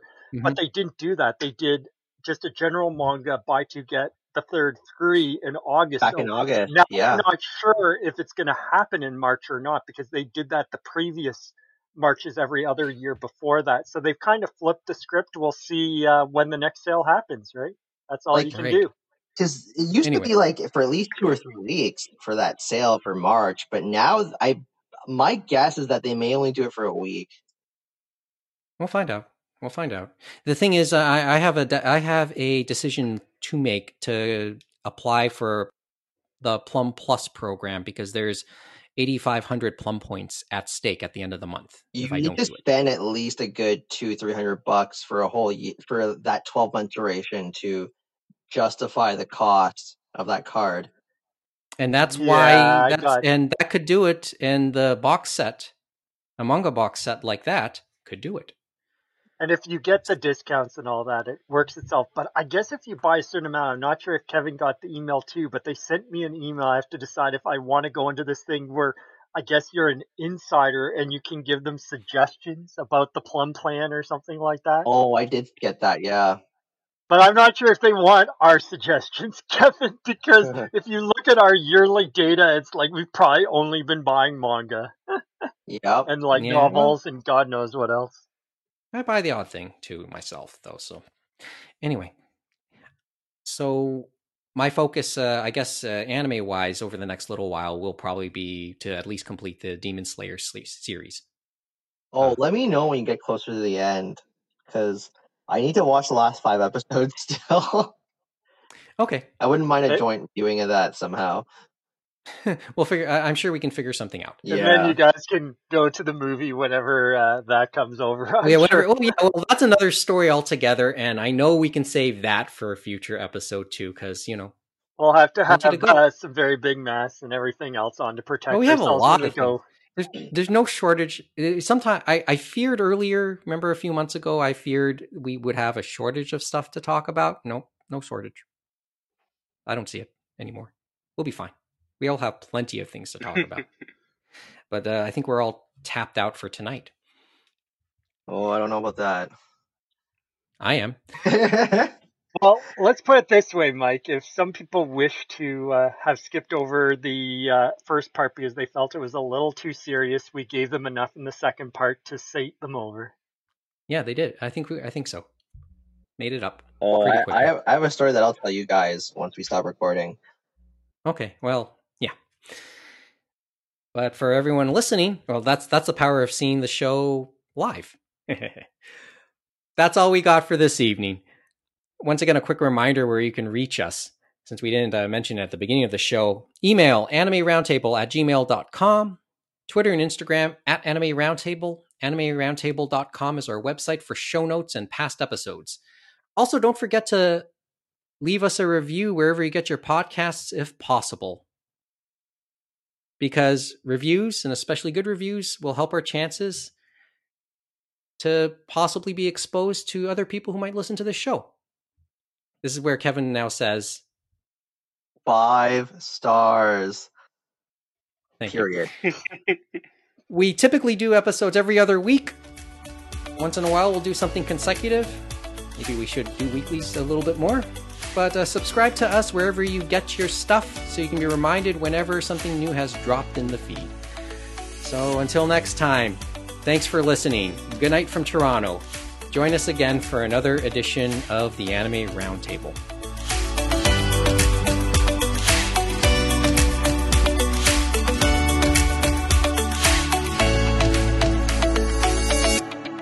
How many times did we say for better or worse? I think we know our drinking game this week. I don't Take think I shot. said that, did I? Oh well.